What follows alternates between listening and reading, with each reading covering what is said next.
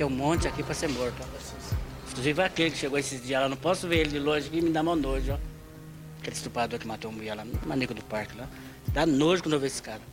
Esse cara estraga a gente, rapaz. Agora esperar um dia pra ir embora eu acabo com um desgraça desse aí. Mais uma conversa de bar, gente. Eu sou Ulisses e hoje nós vamos falar sobre crimes. É um assunto que eu, eu, foi difícil de eu encontrar pessoas que queriam falar, porque eu, eu perguntei assim no Twitter, né? Quem gosta de crime? E aí ninguém, ninguém se acusou, né? Ninguém gosta de crime. Ninguém gosta. Mas por incrível que pareça, tem pessoas que consomem esse conteúdo. Eu não sou uma delas, mas eu tenho amigos que consomem. Né? Está aqui hoje na bancada comigo para nós falar de, de fatos interessantes sobre isso, né? É um conteúdo que prende a gente, né? Dilne. E aí, gente, eu sou uma grande consumidora desse tipo de conteúdo. Ou pelo menos era, não sei. Vanessa. E aí, galera. Gosta de crimes, miga? Gosto bastante, só que recentemente eu tenho parado um pouco, sabe? Edson. Oi! Eu, eu não era consumidor desse tipo de, de conteúdo, mas a pandemia e as más influências, inclusive de algumas pessoas deste, é, deste episódio, me fizeram me interessar por esse tipo de coisa. Foi a June que te arrastou, foi? Eu, eu mesmo não. Vou, não. Eu não vou comprometer a minha amiga June, mas foi ela é, sim. Fui eu não. e olha só, minha irmã, Natanaele. Uh, querido, tô estreando esse negócio. Nossa, eu tô muito feliz, muito honrada. Tem que estrear.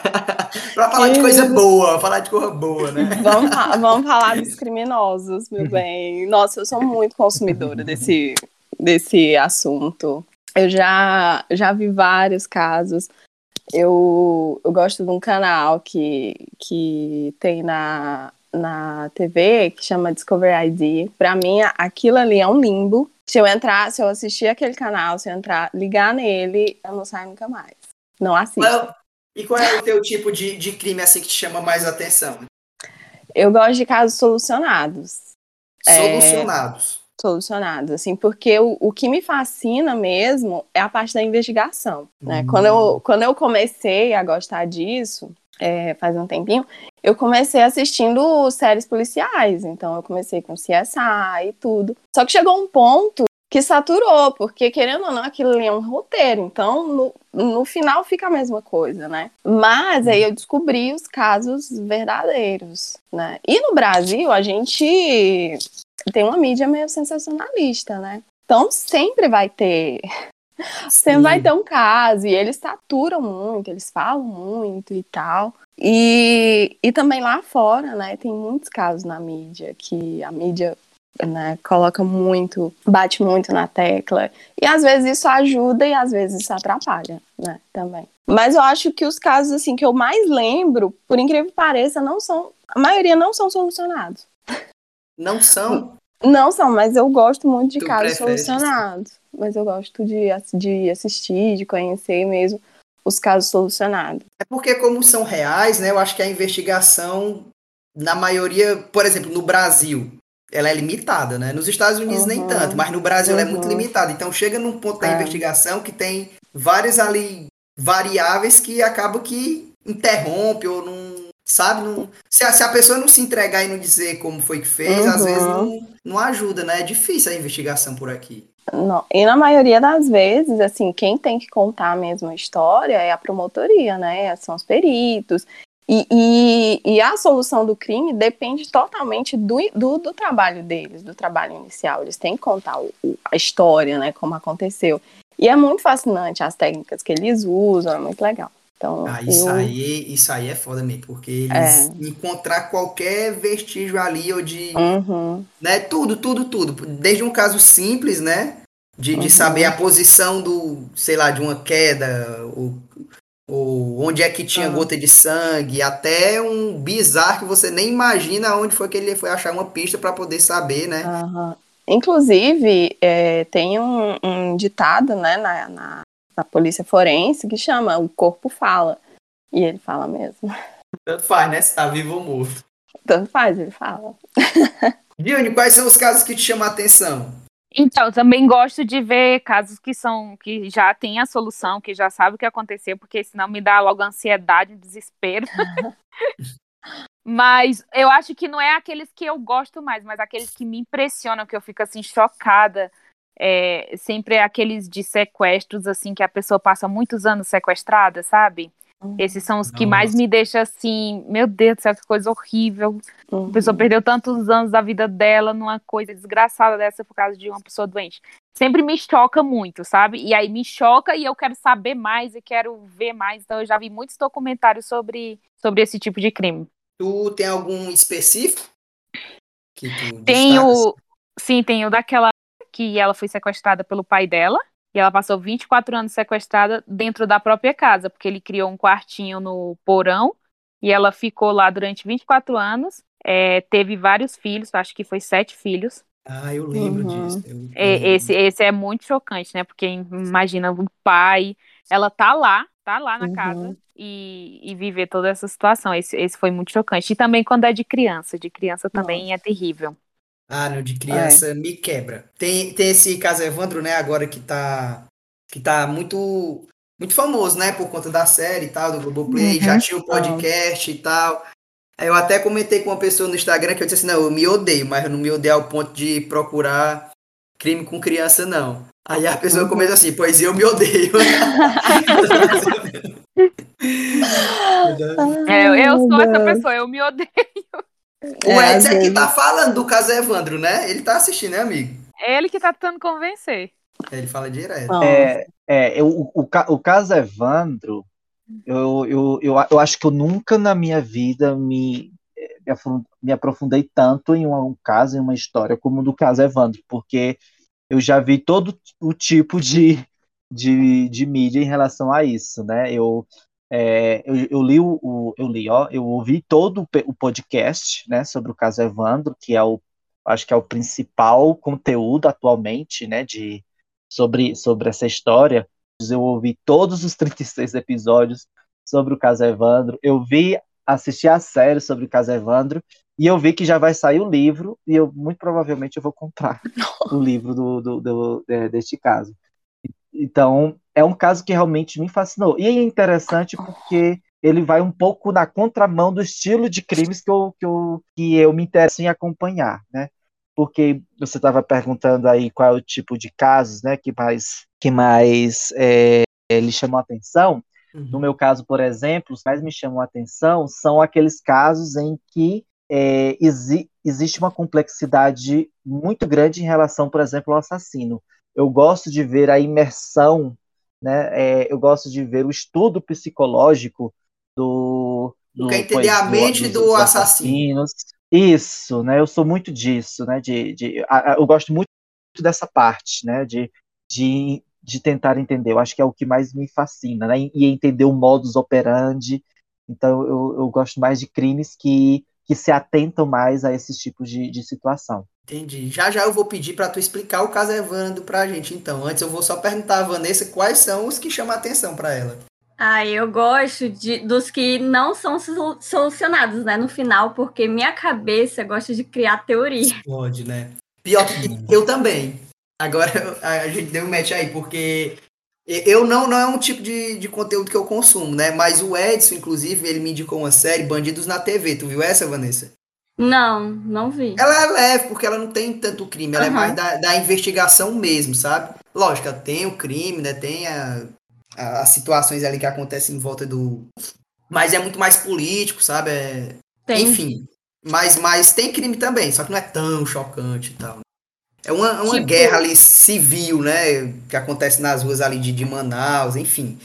E, e ele não é solucionável. E aí a cabeça explode no final, porque você fica sem saber se realmente aconteceu, se não aconteceu, se é culpado, se não é culpado. Você explode a cabeça.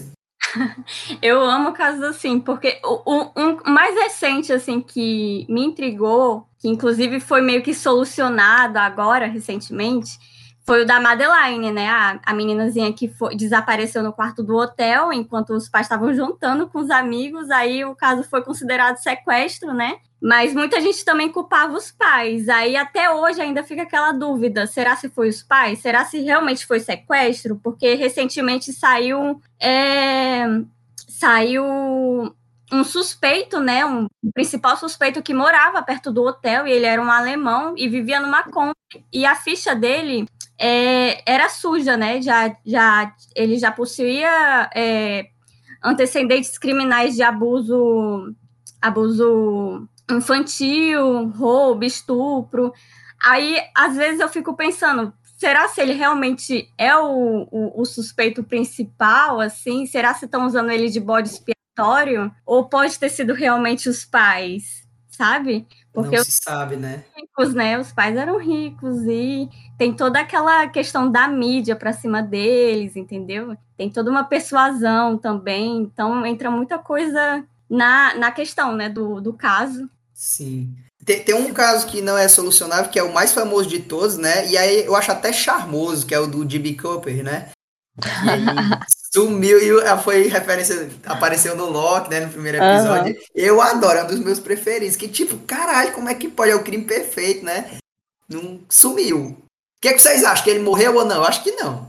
Tivesse morrido, tinha achado. Gente, é um caso, assim, o de Cooper é um caso, assim, que os Estados Unidos, até hoje, o único, único sequestro Existiu. aéreo, é o único sequestro aéreo, assim, não solucionado nos Estados Unidos. E eles recebem ainda, esse, porque ele foi arquivado, mas se as pessoas ainda quiserem mandar pistas sobre eles, eles ainda aceitam, porque eles, para eles, é uma ferida mesmo não ter solucionado. Sim, o imagina, caso. Né? Porque não, tipo, é, não conseguiu. É uhum, é muito louco, assim. É muito Gente, louco. alguém pode explicar um pouquinho do caso do Deep Cooper? Explica aí, Nathanael. O Deep Cooper, ele foi um, um cara, ele entrou no avião como um passageiro normal. E ele escreveu um bilhete para a aeromoça, foi bem como foi no Loki mesmo. Ele escreveu um bilhete para a aeromoça dizendo que ele tinha uma bomba na mala. E que ele queria uma quantidade lá de, de dólares, milhões de milhares de dólares, e que era para as pessoas descerem do avião, né, na próxima, no próximo local, eram para as pessoas descerem do avião, né, e entregarem o dinheiro para ele. Aí foi o que foi feito. Todo mundo desceu, né? Todo mundo desembarcou. E aí eles colocaram o dinheiro, entregaram o dinheiro, né? porque tinha tripulação, tinha todo mundo. Ele continuou com a tripulação, só, só desceram os passageiros. E aí, quando é, eles decolaram, né, a polícia estava esperando no próximo, no, no próximo lugar para que eles iam pousar, né, para abastecer, estavam esperando já o FBI e tudo. Só que ele ele fugiu. Ele fugiu com a mala, ele pegou os paraquedas, né? Uma das exigências eram paraquedas. E ele simplesmente pediu para a aeromoça abrir a porta do avião, né, a janela do avião, e ele pulou no meio do Pacífico. Pulou, simplesmente, e sumiu. Única, os únicos vestígios que tem um retrato falado. Não, é, não foi no meio do Pacífico, não, foi Natanael. Foi no meio. Foi por ali. Ali no. Eu não lembro onde que foi, assim, mas. Eu acho foi... que não foi no, no, acho que não foi no mar, não, viu? Se eu não me engano, era, era, tava, era caminho do México, se eu não me engano. Eu não lembro agora o lugar, porque eu não, no... eu não, não, não vi ali, mas era uhum. por ali. E ali ele pulou simplesmente. E foi feita assim várias investigações, as únicas coisas que acharam foi algumas notas, né? Inclusive as notas eram contadas e nunca acharam nada, nunca acharam nada, nada sobre essa... ele, é como se realmente ele tivesse sumido no ar. É, essas, essas notas que acharam, era, tinha número de série, né? Das notas, eles sabiam todos os sim, números de sim, série. E aí, e aí tava com as bordas todas queimadas, de uhum. algumas notas que acharam. Tipo, é, ele, foi, se, ele, ele foi. Como se ele tivesse sido explodido. Como se ele tivesse é. sido explodido. É tanto que eles usaram isso realmente, assim, agora eu acredito que foi o Loki. É. Eu acredito agora que foi o Loki, foi a Bifrost, porque não tem ah, outro. Eu não comecei a assistir Loki ainda. Porque no Loki ele, ele faz essa cena. Aí mostra como é. se o Jimmy Cooper fosse o Loki. Aí na hora uhum. que ele uhum. salta, abre a Bifrost, ele E ele É, some. E aí some, aí aparece só umas notazinhas que fugiram mesmo, realmente, igual É. como tava meio, meio queimadas, assim. E aí, será que morreu mesmo? Ou fugiu? Eu acho que não, porque no Caixara. Não, eu, eu- eu- eu acho que não foi no Pacífico, eu acho que foi entre umas. Um, um rochedo, parece, umas montanhas. As procuram- montanhas, né? É, umas montanhas. E eles procuraram só a porra lá, procuraram o corpo, procuraram a mala, procuraram as Uh. notas. Não cacharam nada, nada, nada, nada dele. Deve ele ter foi- sido tudo planejado já. Não, ele conhecia super o avião. Ele pediu 200 mil dólares na época, era 1971, equivalente a mais de um milhão hoje de, de Uhum. dólares, né? Nossa. E aí ele em nenhum momento ficou nervoso, a tripulação depois falando, né? A aeromoça também que sentou do lado dele lá, ela recebeu o cartão, ela nem ligou pro cartão porque ela pensou que era uma cantada e tal. Aí só depois ele, ele disse, não, lê aí o bilhete. Aí ela leu, aí ele mostrou a bomba pra ela, pediu pra ela ficar lá sentada, pagou bebida pra todo mundo no avião, super tranquilo. Aí na hora que o avião desceu pra tripulação ser, li- ser liberada, né? Ele mandou desligar as luzes do, do avião tal, pra nenhum sniper né, atirar nele, não conseguir enxergar. Ele sabia tudo sobre o avião, ele, ele disse que queria reabastecer o avião, disse a hora que, que ia pular e tal, e ele pediu quatro paraquedas. Aí parece que ele saltou com um, não sei se ele saltou com, com outro ou jogou o outro, e aí só ficaram dois no avião. E aí encontraram mais de 50 digitais nessa, no paraquedas, né, que ficou no avião, então não tem nem pista dele. Inclusive o Uhum. nome, né, porque o nome que ele disse de Bicupa, ele disse Era. só pra subir no avião, talvez, não- com certeza, não era o nome real Não era. dele. né? Não, não era, não era. E a única coisa que tem é isso e o retrato falado, né? Que também é, a cara do Loki. Impressionante, gente. Meu Deus. Impressionante. Ah, eu É gosto isso. de casos aí que não tem vítima, que não tem trauma. Esse, esse eu sou, eu sou family friend. Tu gosta de pessoas que, de assalto ao, ao banco, é? Ah, eu adoro. Eu É. adoro. Eu- Você gosta de dá 11 certo. homens. Você gosta de 11 homens e o segredo. E eu gosto desses que dão certo. Por isso que eu não gosto quando tem vítima, né? Porque aí eu vou querer que as pessoas morram. Não, eu gosto. Eu gosto quando o cara tem, assim, ele consegue quebrar o sistema, sabe? Ele, ele consegue quebrar. E, e esses eu admiro. É como, por exemplo, do, do caso do, do assalto ao Banco Central, né, de, de Fortaleza. Esse aquele ali também foi muito engenhoso. E é Nossa. impressionante que os, cara. os grandes, grandes, os, os principais até hoje também nunca foram encontrados, né? Os principais executores do, desse roubo, né? Sim. É Uhum. Eles sabem quem são, mas, né, nunca. Acho que não estão no é. Brasil, não, né, Tá. mano? Com certeza. Não, o tão no tanto, o tanto que eles levaram Não, não. foi muito dinheiro.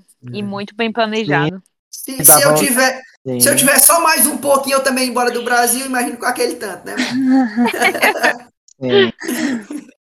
Se vocês sim. não Eles, estão já, no Brasil. eles já fizeram harmonização facial. Pois não é? Sim, né? Já, já. Enfim, Eds, conte pra nós o, o caso Evandro.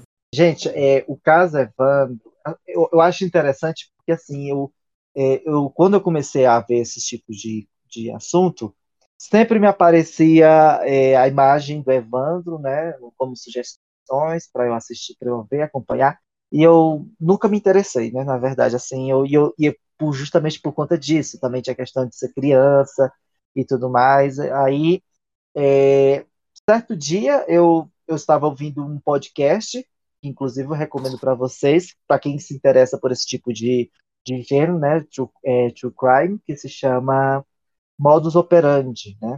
É um podcast que ele, cada episódio conta a história de um determinado crime. E eu um Carol dia, no Moreira, né? aleatório, é com a Carol Moreira, com a Carol Moreira. E aí, certo dia, eu, das minhas noites, eu coloquei o, é, comecei a ouvir o caso Evandro e eu percebi que eu já tinha perdido o sono totalmente. Né? Assim, eu passei a noite toda acordado por conta desse caso. Né? E aí eu comecei a, a, a ouvir o, o podcast do, do Ivan, né? que é o, o caso é do Projeto Humanos, o caso Evandro. E, e, esse, e esse caso, ele, ele é muito intrigante porque ele realmente ele mexe com muitas coisas, com muitas questões. Então, tem questão política, né? Tem questão política no meio, é, que é uma guerra, existe uma guerra política também neste caso. Tem a questão é, religiosa, né? A questão de, é, de tolerância religiosa, né? Tem, é, questão também né, de, de bruxaria, questão também de, de da a própria morte da criança e também tinha a questão de, de, é, de tortura. Então, é um, é um, eu acho que foi um caso, um dos casos mais complexos que eu já acompanhei na minha vida. Porque é um caso que tem muitas reviravoltas, é um caso que. É... Mas e o caso? E o caso? Tu tá falando e o caso? Quero entender. Ah, tá bom. Pois tá bom, vou começar. Então, o, é, o caso foi o seguinte, né? Em, em, nove, em 1992, no dia 6 de abril de 1992, é, o Evandro, ele saiu de sua casa para ir para o colégio, né, onde ele estudava. A mãe dele trabalhava nesse colégio como secretária, e ele, quando chegou no colégio, se deu conta de que ele tinha esquecido seu minigame. E ele resolveu voltar para pegar o minigame. Pediu as chaves da mãe, a mãe dele deu a chave, e ele foi atrás do minigame. E a mãe dele, quando terminou né, o, o seu trabalho, voltando para ela já estava achando estranho que não tinha encontrado, não tinha visto mais o Evandro né, no colégio. E quando chegou em casa, ela também não, é, não o viu. E ela viu que o minigame estava no mesmo local onde tinha deixado. Ou seja, o Evandro ele não tinha voltado para casa. Então, a partir desse dia, começou-se é, buscas né, pelo menino, procura pelo menino é, por toda a cidade. É, e foi algo que repercutiu muito na cidade de Guaratuba, né, que é uma cidade que fica é, no sul do Brasil, e, e, e, isso tomou proporções muito grandes, as pessoas estavam é, muito aflitas em relação a esse caso, né, desaparecimento dele. E devemos lembrar de uma coisa, que é, os anos 90, ele, era, é, ele é um ano que ficou conhecido por sequestros de criança. Os anos 90 foram os anos em que mais desapareceram crianças no Brasil. Né? É, é, então, e as pessoas daquela época já tinham já é, isso muito forte na sua, na, na, na, sua mente. Né? É naquela época, por exemplo, que a gente ouvia aquelas histórias do carro preto. Todo mundo aqui já ouvia a história do carro preto. É um carro com um opala preto, com, com uma pessoa que vai sequestrar uma criança para roubar os órgãos. Então, tipo, esse tipo de, de caso, né, de, é, era muito forte no imaginário da população, porque desaparecia realmente muitas crianças dos anos 90. E aí, era até é, diga. associado a rituais satânicos, né, e tudo mais. Sim, né, exatamente. E também existe também essa outra questão que já isso começou nos anos, é, nos anos 70 nos Estados Unidos, né? Final dos anos 70 e começo dos anos 80, inclusive tem um livro que fala somente sobre isso, sobre é, casos que são relacionados à bruxaria e que, na verdade, é, a grande maioria, se eu não me engano, 95% destes casos não tinha nada a ver com bruxaria, mas as pessoas tinham muito medo porque se falava muito de, de bruxaria e as pessoas associavam qualquer crime de desaparecimento de criança a rituais de bruxaria, sendo que é, eram pouquíssimos os casos. Então ele, ele desapareceu né, no dia 6 de abril e encontraram o corpo dele no dia 11 de abril. Aliás, é, sim, do dia 6 ao dia 11, ou seja, quatro dias, não, cinco dias depois, né? Cinco dias de depois busca, do, né? do desaparecimento dele. E encontraram ele em uma mata, né? Foram por conta de que havia uns urubus, né? Em um determinado local e as pessoas foram seguindo por esses urubus para ver o que era e encontraram o corpo do menino. E, gente, é, o corpo do menino, a, a, forma como ele foi encontrado, é assim, é assustador, né? O, ele, o, o, o Evandro, né? Ele foi encontrado é, sem os olhos, é, sem as mãos, né? As mãos decepadas, sem os dedos dos pés, com é, é o estômago totalmente aberto, é, estavam totalmente abertos, sem as vísceras, é, e ele estava em um estado totalmente irreconhecível, estava escapelado, sem a pele, assim foi, é, ele, ele é, estava em um estado realmente irreconhecível, assim, isso, isso assombrou muito a cidade, porque é, foi horrível, foi horrível a, a forma como, como encontraram o, o corpo dele. E, ah, e sem os, e sem o, os cabelos também, né? Não tinha cabelo é, no, é, no, no, no, corpo dele. Sem um couro cabeludo. E a, então, depois disso, começou-se uma investigação. E aí eu vou, eu não sei nem por onde é que eu começo, né? Então, ó, é, começou-se a investigação, né? A, a, a, é, é, importante saber de uma coisa que eu não sabia disso, né? depois de saber o caso, eu entendi a diferença. É muito importante nesse caso entender a diferença entre o que é, é para que serve a polícia militar e a polícia civil. Vocês, vocês conseguem entender a diferença entre, eu consigo, entre claramente. elas duas? Eu acho que é o dever é, básico do cidadão. A função de cada a função de cada uma. Pois me diz aí qual é a função de cada uma. A função da polícia militar, ela é militar, né? Ela é de prender. e, a, a, e a civil é de investigar. Lógico que ela prende também, mas a polícia civil ela é de investigação, né? Tanto que ela é a paisana é, e tal. Ela é mais burocrática. É quase isso. É quase isso. A civil, sim, é, ela serve para investigar, né? E a militar, ela é aquela que aparece. São soldados. São soldados. É, são, são exatamente, que aparece ali para resolver casos que acontecem na hora. E aí prende, Sim. leva, tudo mais, né? Persegue tudo mais. Linha de frente. Então, isso. Então, é, a, a Polícia Civil, ela ficou encarregada de investigar esse caso, né? Só que é, é, as pessoas começaram a desconfiar do trabalho da Polícia Civil, porque já fazia já muito tempo e não eles nunca encontraram é, de maneira clara é, possíveis culpados, assim, a, a, população sentia que não estava avançando as investigações. E aí entra a figura de um de uma pessoa que, que era primo do Evandro, né, primo tio. Ele era primo, mas ele se dizia tio, tio do Evandro, que ele é, ele era filho do, de um antigo prefeito da cidade de Guaratuba. E ele é, começou a querer fazer uma investigação própria porque ele já foi policial, é, já foi policial militar também, então ele queria é, investigar o caso porque ele sentia que a Polícia Civil não estava fazendo o trabalho dela direito. Então, e o próprio. É, como é que eu falei o nome dele? Tio dele. Eu falei o nome dele? Não. Não. O próprio, não, né? O, ah, não sei, agora me esqueci o nome dele.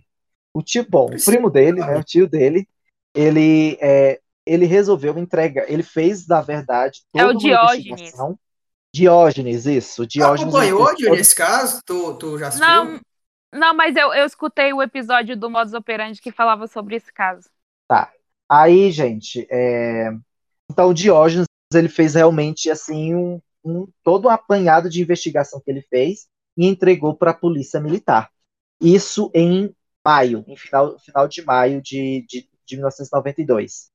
E aí a polícia é, militar é, prendeu no dia 2 de julho, é, a, a mulher do prefeito, a filha do, do prefeito, né, a mãe e a filha, e prenderam mais é, um pai de santo, não, aliás, dois pais de santos, é, e mais, é, no, ao final, prenderam sete pessoas. Né, prenderam sete, sete pessoas é, no dia 2 de julho. E aí é, tem um, um, toda uma questão aí sobre o que foi que aconteceu durante durante, durante esse, todo esse dia, esse acontecimento. Na verdade, os pais de santo, né, o pai de santo, ele, ele foi preso no dia antes, no dia primeiro. No dia 2 de julho, aconteceu as chamadas confissões. Né? Eles confessaram é, o crime, contando tudo o que aconteceu, isso, de como mataram a criança, de como fizeram o ritual, eles, eles fizeram, disseram que fizeram um ritual de bruxaria para poder trazer prosperidade política para o, o prefeito Caralho, de Guaratuba. Sério isso? Meu uhum. Deus! Eles fizeram um grupo de pessoas com. Era, era um, um bruxo, como era? Um pai de santo, como era? Eram, eram dois pais de santo, que eram conhecidos na cidade. Eles eram da Umbanda. É, a mulher do prefeito, a filha do, prefe, é, do prefeito, né? Mais é, um amigo do, do, do pai de santo, mais um outro cara que era, é, que era uma pessoa que trabalhava para as Haddad, né? As Haddad eram as, a, a, mulher do prefeito, né? a mulher e a filha do prefeito, e mais uma outra pessoa que era dono do local, que disseram que houve o, o aliás, não era dono, mas que cuidava do local é, onde houve o ritual que foi um, é, uma serraria, né, um suposto ritual que foi uma serraria. Então, no dia 2 de julho, eles confessaram, foram na televisão, teve uma, é, uma é, como se diz, uma de imprensa, como é que é? Uma, uma Coletiva. coletiva de imprensa, e, e eles confessaram o caso, mas nessa coletiva de imprensa as Haddad não participaram, somente os outros, né? Porque elas já tinham advogados e os advogados aconselharam ela não, não, não participarem do caso. E aí, o que é que acontece? Depois desse, desse, disso acontecer, das confissões, as Haddad começaram a alegar que elas foram torturadas. Elas começaram a alegar que foram torturadas no, é, no dia 2 de julho pelos policiais militares. E aí, é, depois de um bom tempo, os outros, os demais presos, começaram também a dizer que foram torturados. Eles confessaram o crime. Ah, gente, eu não vou dar minha opinião, não, porque. pra mim, foda-se se eles foram torturados, ó. Eles Como assim? Ritual, eles fizeram ritual com a criança. Eles todos fizeram ritual com a criança. Deixa eu ver se eu entendi. Mas, Mataram uma criança desse jeito aí e foram Mas torturados, é isso? Não, não. Eu entendi não errado. Entendeu? Foi, então, isso, então explica, Edson. Eu, eu tô dizendo, eles foram eles disseram que foram torturados, alegaram que foram torturados. É, Mas depois do confessar. crime ou pra. É, ah, entendi, entendi, entendi. Caralho, então eles é, foram eles torturados disseram... pra falar isso. Eles não fizeram isso. Isso, eles exatamente. Eles disseram. Ah, oh, que susto. é. E aí, gente, a partir daí começou aí uma grande disputa que é, judicial, uma grande disputa política também, né? Porque os políticos do, de, do, é, de, do Paraná começaram a se envolver também no caso é, para poder é, livrar as Haddad e também é, outros políticos que eram contra o prefeito. Então começou realmente uma coisa que parece teorias de conspiração. E o curioso desse caso, assim, a complexidade da, da época da investigação era que você tinha duas, na verdade, conspira grandes conspirações. Entende? Duas versões. Se você, é. por exemplo. É, se, Entendi. Entendeu? As duas versões eram conspiratórias, né? E, e, exatamente. As grandes versões eram conspiratórias, tipo, coisas assim absurdas. Por exemplo, se você. O que foi que aconteceu, é... Edson? O que foi que aconteceu? É porque eu não quero dar spoiler. Eu posso dar spoiler? Eu, eu conto, gente, o que aconteceu? Pode, pode eu já tá. sei, mesmo ó. assim. Pode, ó, Vanessa. Então, pronto. Então, ó, elas ficaram pode, presas. Pode. Ó, elas ficaram presas. Não, porque as, as, as, conspirações que tinham era, por exemplo, se você ficasse do lado das Haddad, você estaria dizendo que a polícia é, é, tem um, a polícia Entendi. e os, é contra a polícia, né? opositores né? é, estavam, é, conspir, é, estavam conspirando contra elas. Ou que se você ficasse do lado do, do Diógenes, por exemplo, que era o principal acusador, é, você estaria dizendo que elas fizeram um ritual satânico e, na, e, e, ah, e tem uma outra uma, uma observação. Naquele dia, é, este caso não foi o único caso de desaparecimento da região. Sete crianças desapareceram naquela região. Então houve aí um simbolismo muito forte, porque como, como estava sendo narrado o caso, prestem bem atenção. Sete crianças desapareceram. É, o ritual aconteceu no dia 7 de, 7 de, de abril, às 7 horas da noite, com sete pessoas envolvidas. É, os nomes das crianças tinham sete letras. Evandro tinha sete letras, tinha uma outra, acho que era Rodrigo. E também então tinha... levava tudo a acreditar que o ritual aconteceu, é isso? Exatamente, tinha, exatamente, na cabeça, no imaginário da população, isso aconteceu Sim. realmente, uhum. entendeu? Então, é, elas ficaram, todos ficaram presos, né? Em, no, em 1998 houve um julgamento, né? Houve um julgamento, e aí elas foram. É... Gente, eu vou acabar resumindo o caso, porque é, um, é, é cheio de coisas. É, em 98, elas foram inocentadas, né? Alegando, ah, elas, elas foram inocentadas, alegando que o corpo do, da, da criança que encontraram não era do Evandro. E o júri, é, o júri concordou com essa narrativa. E não era, da... não era, Ed. Pois é, foi feito, foi feito teste de DNA e que deu positivo, mas só que hum. era, foi uma coisa muito questionável, né? Foi uma coisa muito questionável porque o teste saiu em três etapas e nas duas primeiras etapas é, deu, deu-se como inconcluído ou que não era compatível, entende?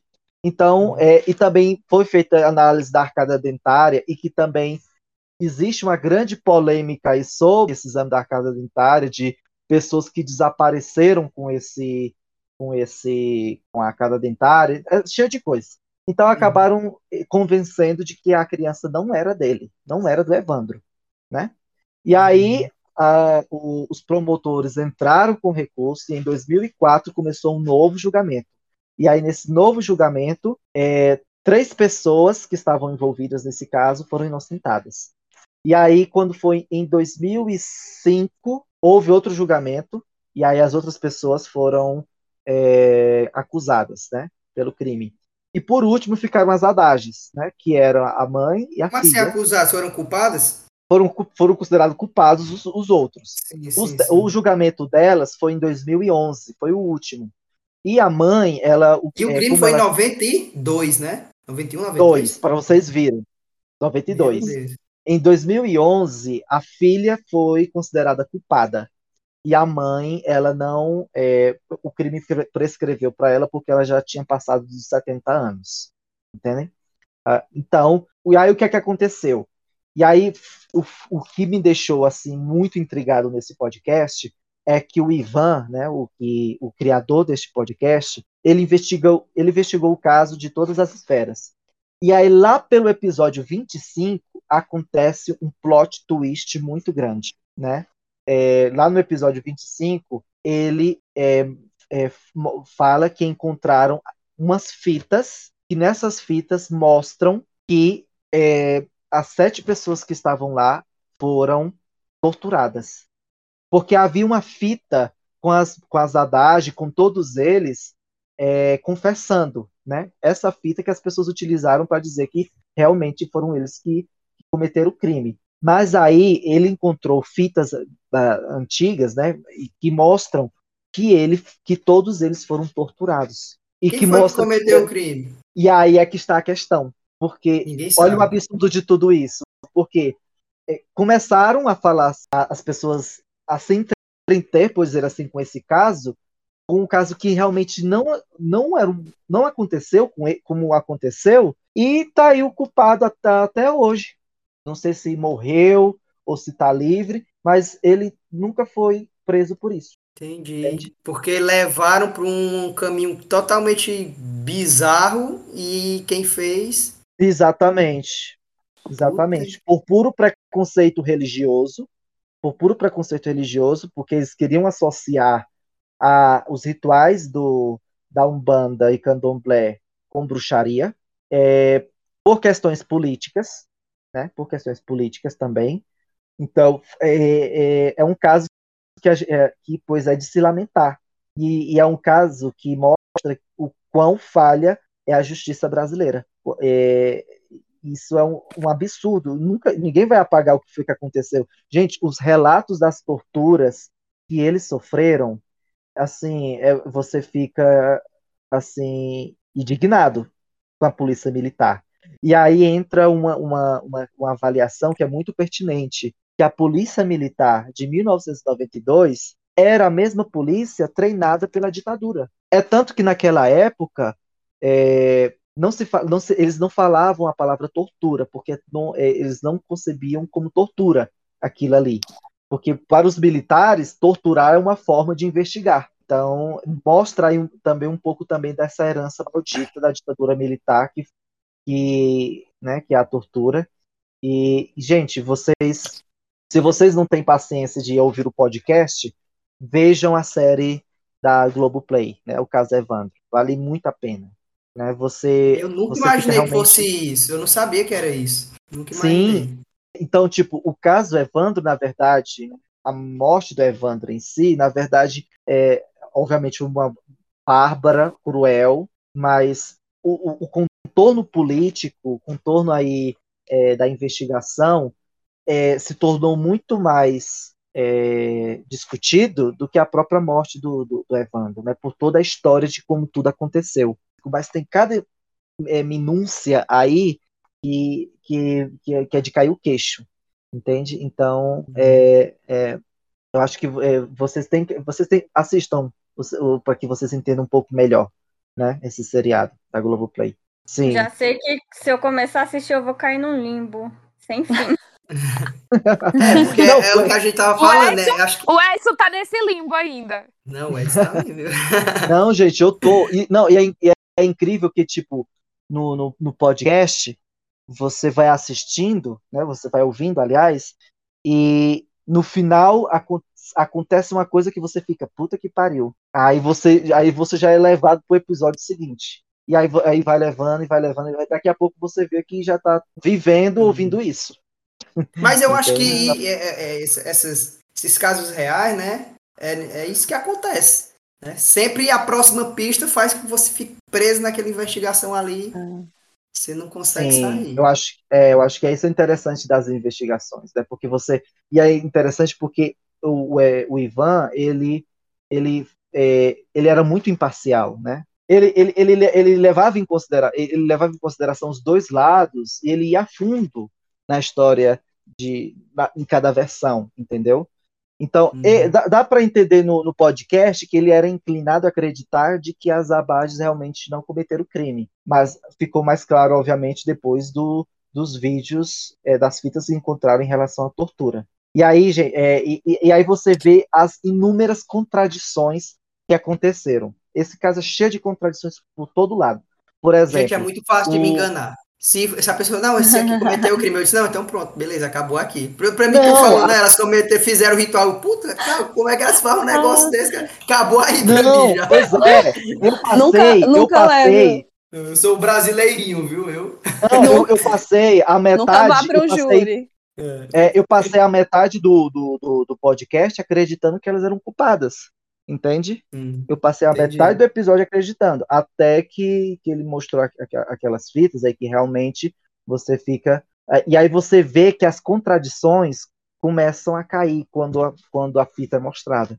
Porque, por exemplo, quando eles confessaram o crime, eles disseram, por exemplo, que tinham capado o menino, né? Que tinham é, cortado, é, tirado o pênis do menino. Por que, que eles disseram isso? O- os, os policiais militares, eles é, tiveram acesso ao documento forense, né, de quando encontraram o corpo, e lá dizia que o menino não tinha pênis.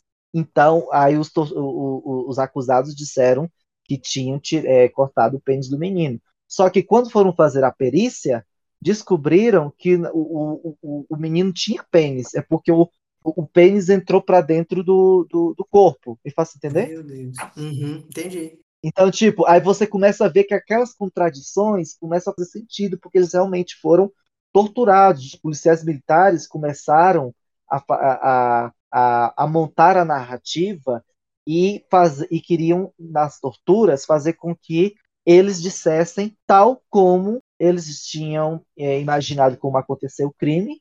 E, isso é, tudo, amigo, isso tudo pro benefício político, né? do Diógenes. Da, da oposição lá, da, deles, né? do- da outra família. né? Diógenes, exatamente. Meu Deus, como é que pode? Então, é, é, um, é um caso assim absurdo, né? E é um caso assim cheio de, é, é, por exemplo, o, o, o médico que fez o corpo de delito nas Haddades, né?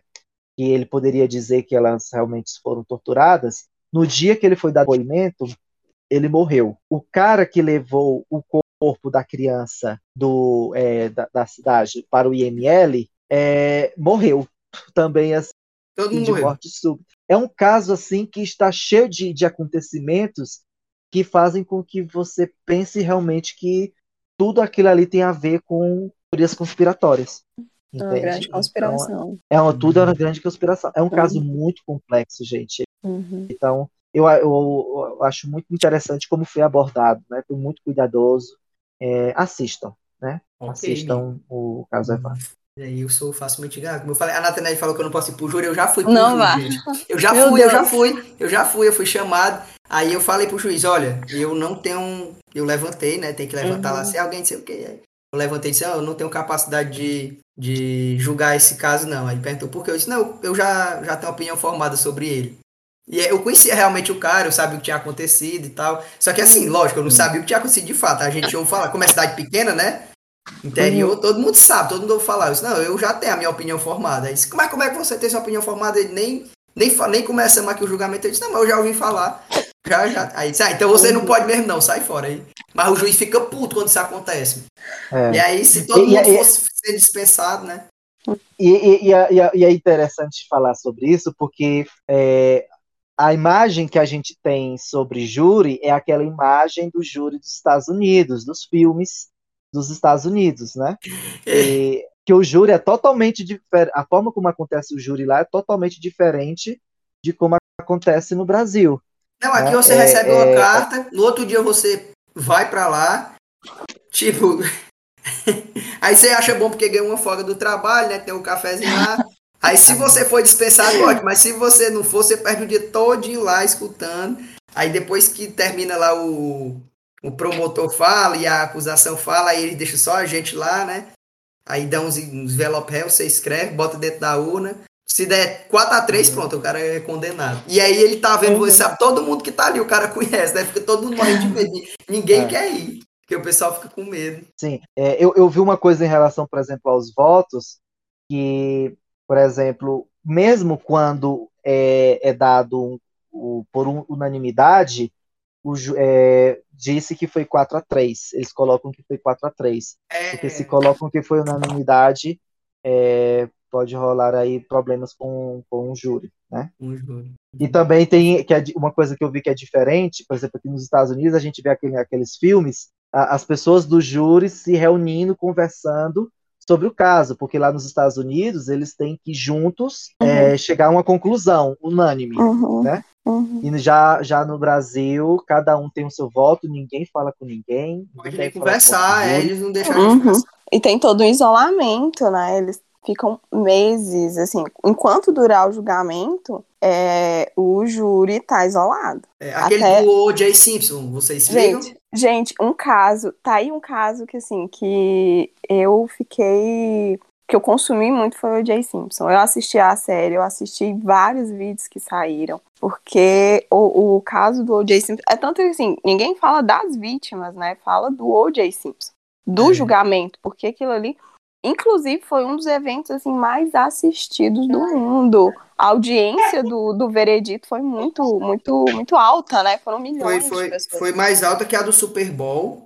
É. E a da Copa, no dia da perseguição dele, no dia da, da perseguição do O.J. Simpson, foi o dia do, do primeiro dia, né? Da Copa do Mundo nos Estados Unidos. Isso. E aí deu mais audiência. Foi, deu mais audiência à perseguição, né? Policial, a corrida lá no, contra o atrás do carro e... dele bloqueia o jogo.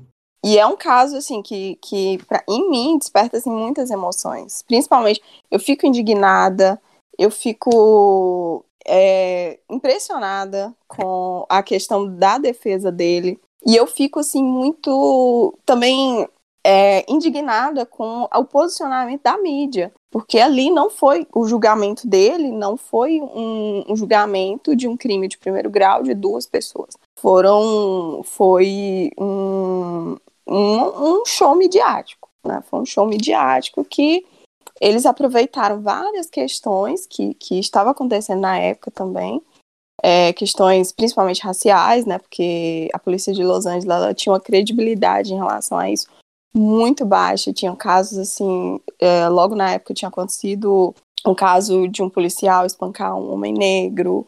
Então, o, o, a defesa dele pegou isso e levou para o caso para tirar realmente todo o, o foco né, da, da, da, investigação. E é muito impressionante com tanto de indício, porque a promotoria ela monta uma teoria, ela tem uma teoria. Toda, toda promotoria ela tem uma teoria, só que ela precisa de provas para montar aquela história, né? E assim, existem muitos, muitos indícios, existem muitas provas, existem muitas evidências. Só que é, a prova ela tem que ser irrefutável, né? E, e, e, chegou no nível que tiveram vários acontecimentos que as provas já não valiam mais nada. É, Muito não, por causa tinha, tinha de... sangue lá dele, né? Tinha o DNA, o sangue dele na. na, na, é, luva é, né? na verdade, assim, existiam o, as evidências eram a pegada né? Existia uma pegada de um sapato que só nos Estados Unidos, que o O.J. Simpson tinha, e nos Estados Unidos só existiam mais 300 pares daquele sapato, né?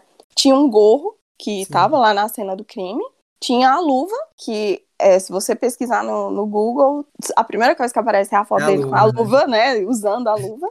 E tem o dedo, o dedo dele estava machucado, né? Inclusive, um, uma das anotações do, do relatório da perícia é que o assassino, ele provavelmente ele se feriu na mão esquerda, né? A, justamente o dedo dele que estava machucado. machucado. Porque existiam gotículas assim perto ali, é, de como se a pessoa tivesse machucado. Então, assim, existiam muitas coisas. Existiam, por exemplo, DNA no gorro, né? Existia DNA do O.J. Simpson no gorro encontrado. O, o outro par da luva foi encontrado na casa dele, né? Não, pra mim foi mas... demais isso. mas, mas justamente uh, o problema foi a credibilidade da investigação, a credibilidade da polícia. Né? O primeiro erro, assim, eu acho que é, primeiro foi que a promotoria ela não estava esperando é, virar um, um, um, caso principalmente é, que falava de questão racial, questão de, de preconceito, né? Que, que a defesa ia trazer isso, a promotoria ela não estava esperando isso. E ela tinha todas essas provas. Então, o que que acontece? Ela estava segura, né? Segura naquilo que ela tinha tudo para mostrar. Mas ela não estava esperando o, o Dream Team, né? Que é como é chamado o time de advogados do Jay Simpson. Eles, elas não estavam uhum. esperando, uhum.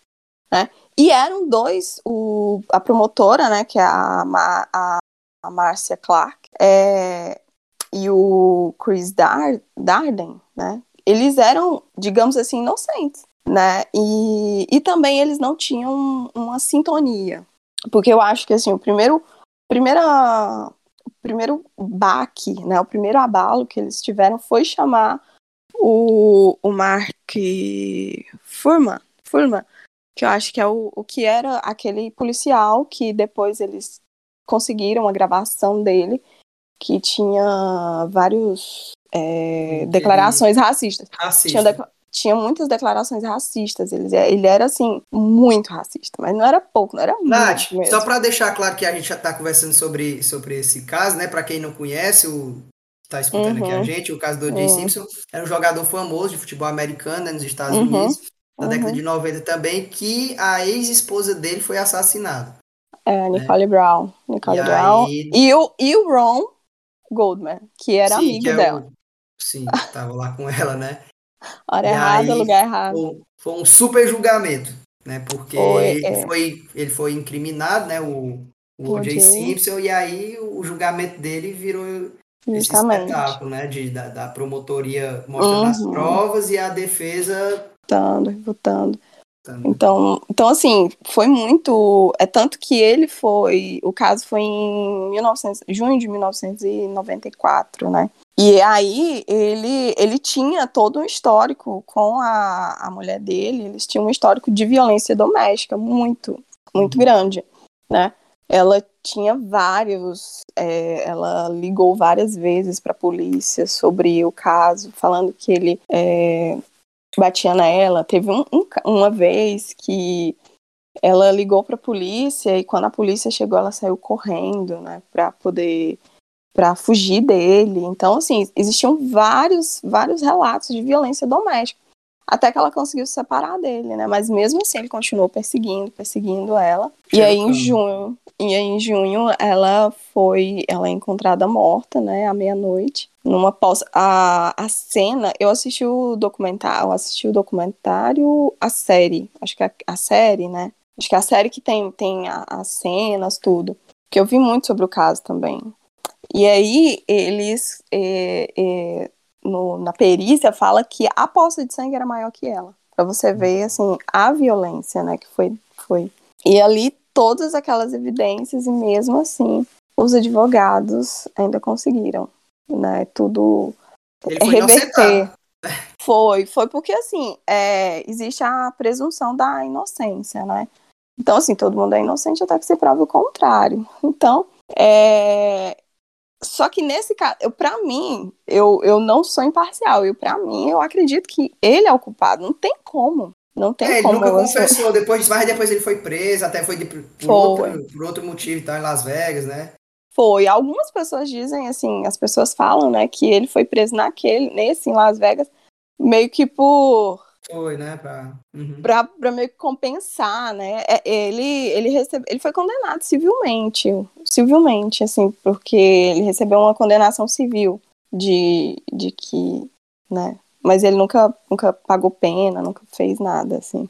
Mas foi um, foi um negócio muito além, né? Além de tudo. E eu fico, eu fico vendo isso, eu via isso, eu ficava indignada porque eu me coloco muito no lugar da família da vítima.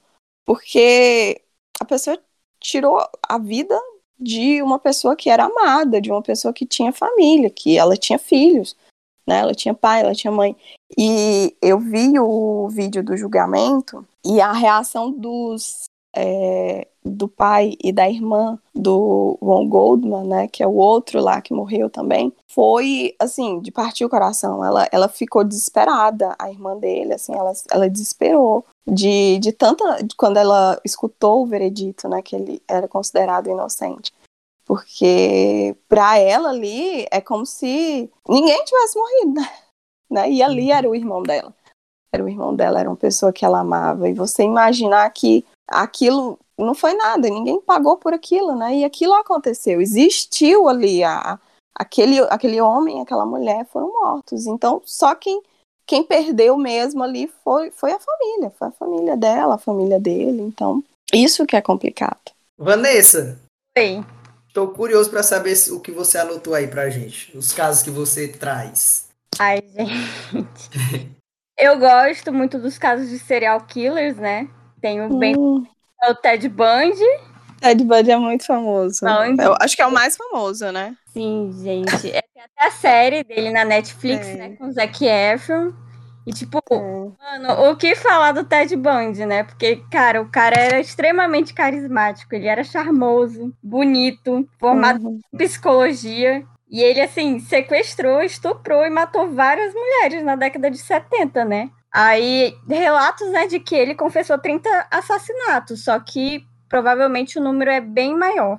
E assim, ele deixava uma espécie de marcas, né, nas vítimas, que era a, a marca dos dentes no, em seus corpos, e, tipo, o cara tinha um poder de persuasão, assim, impressionante, cara. Não é à toa que antes do, do- dos crimes acontecer, ele conseguia facilmente manipular e dar o bote, né, nas suas vítimas, que eram principalmente mulheres. Acho que foi to todos, acho que foi mulheres, né? Alguém pode me confirmar isso? Sim, ele, ele matava mulheres só. E quais eram as motivações dele? Tipo, tem. é, pelo que eu vi no documentário da Netflix, ele era apaixonado pela ex dele e a maioria de suas vítimas mulheres, ele, elas possuíam características parecidas com a ex dele. Hum, Ele procurava essas características para assassinar. Aham. E assim, ele era muito inteligente, ele não. Ele atuou assim como seu próprio advogado no tribunal, velho. E ele É, fugi da prisão também duas vezes e em uma dessas fugas, o que me intrigou mais foi que ele perdeu cerca de 10 quilos para conseguir entrar num- numa saída de ar e conseguir pular de do, do prédio, né? Aí ele ficou.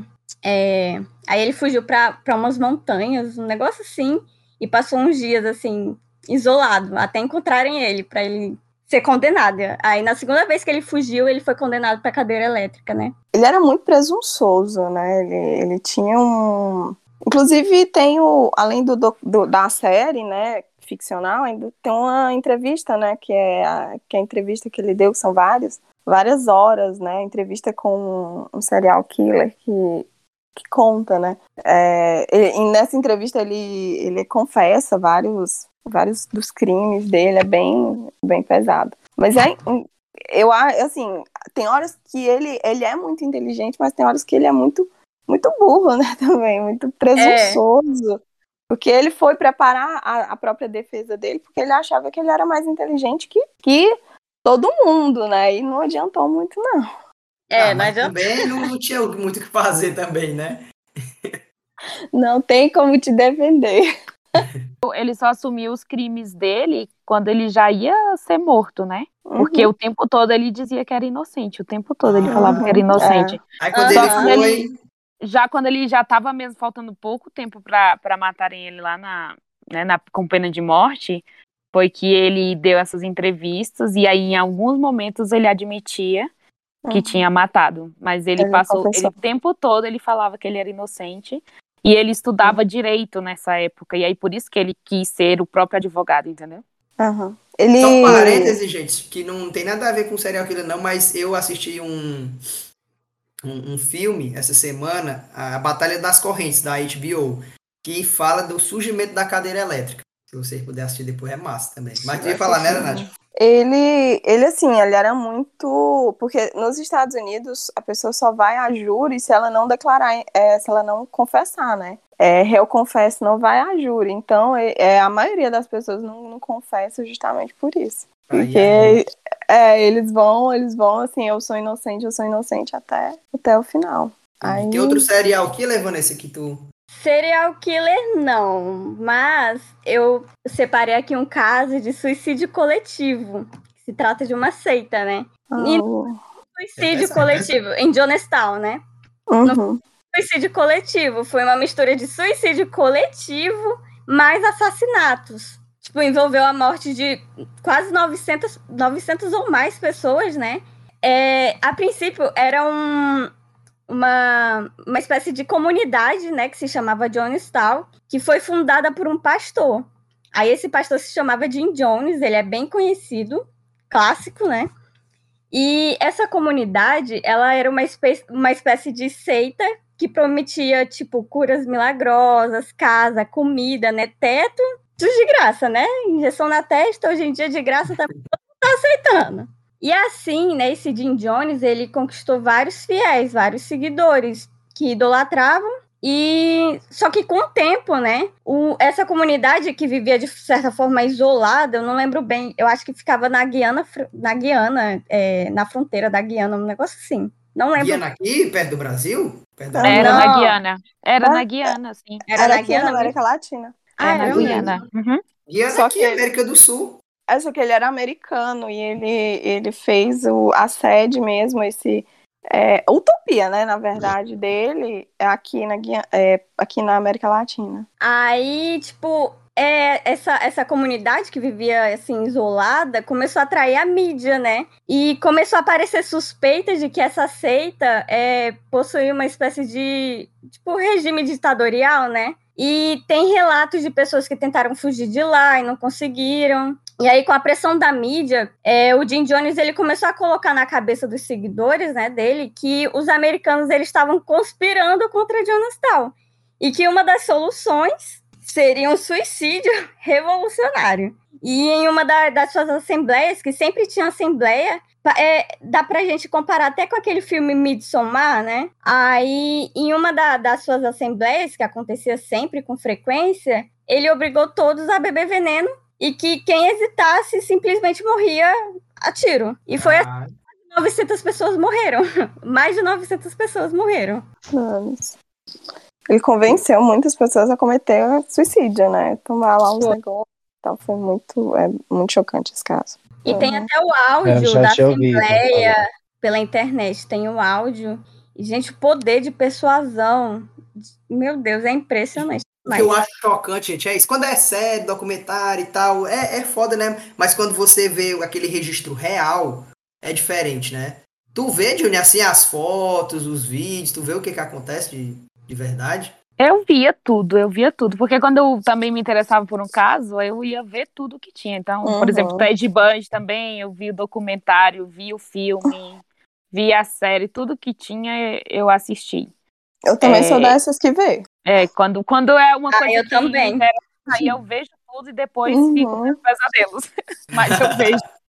Tu vê, Edson? Não. Cê- p- Nossa, quando eu vi a- a- o- os vídeos, né, e as fitas das confissões e das comprovações de tortura, você se sente assim, porque você, caraca, e, tipo, justamente você Eu sente. tava sendo enganado é- é- também, né? Você se sente péssimo, né? É, você se sente péssimo, mas é, é- a questão é, tipo, é, que- é como você falou, tipo, quando você vê documentário, você está acompanhando o caso, mas quando você vê um registro real do, do que aconteceu, parece que você fica mais imerso, né, no, no caso, você, você está, assim, caraca, isso é real, isso está acontecendo, né, Sim, é então, é, É, é, é- é chocante. Teve, teve, um que, teve um que tu me mostrou, um vídeo daqueles caras que entraram numa escola nos Estados Unidos A E aí depois- Na Ah. Columbine.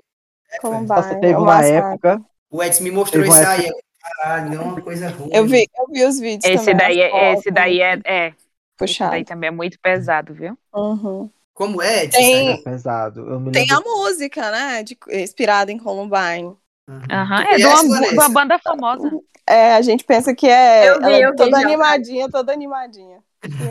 Ah, é que pam, para que isso- É pesado demais. né? Aham, é. que isso. Eu sei. Pesado. Ah, né, né, Eu sei qual é essa música, assim. Uhum, É, também foi um dos primeiros que eu, que eu acompanhei. uhum. né? É, foi um dos casos, um dos primeiros casos que eu acompanhei que realmente é, foi, é, foi chocante como tudo aconteceu, né? Que eram, que eram dois adolescentes, né? Que eles eram vítimas de bullying na, uhum. na escola na- é, em Columbine. Eles também é, as pessoas associam muito, né? Ao fato de também eles esta- estarem é, sempre com jogos de violência. É, eles Ah, compravam sim. armas, né? Então é, eles tinham um, um histórico assim bem pesado, né? Na, vi- na vida deles, assim, em Eles relação a depressão. tudo. Mas Ah. aqui eles falam que é porque eram dois, né? Um deles tinha depressão e o outro Isso. tinha realmente era como psicopatia. Então falaram que A foi que um como incentiva, juntar. né, amiga? Foi, teve, foi como Um juntar incentivou ao outro. Porque, porque o que tinha depressão, ele já tava mesmo assim, foda-se, né? Ele tava muito mal. E o outro, que era que tinha Aham. psicopatia, incentivou aí a, tipo, tu quer morrer, mas vamos fazer isso de outra maneira, entendeu? Sim. A, a Vanessa Sim. falou aí do serial killers. Eu lembrei de um brasileiro, Pedrinho Matador, que eu assisti uma entrevista dele outro dia. Esse é o maior do Brasil, né? É o maior do o Brasil. Maior né? serial killer. Ele Serial até perdeu as contas aí de quanto eles mat... ele matou. Acho que eu vi um vídeo. Acho que eu vi um vídeo recente dele, assim, mas É, eu eu vi, não. foi uma entrevista recente que ele, que ele deu. Uhum. E inclusive queriam até ele fala, né, que queriam implantar a pena de morte só com ele aqui no Brasil, mas enfim, não, É. não fizeram, né? Uhum. Aí ele, aí ele fala do- dos assassinatos. O primeiro assassinato dele, ele disse que era. Não sei se ele era criança ainda. E aí um primo dele fez alguma coisa com ele lá e ele moeu o cara na máquina, aquelas máquinas de moer cana.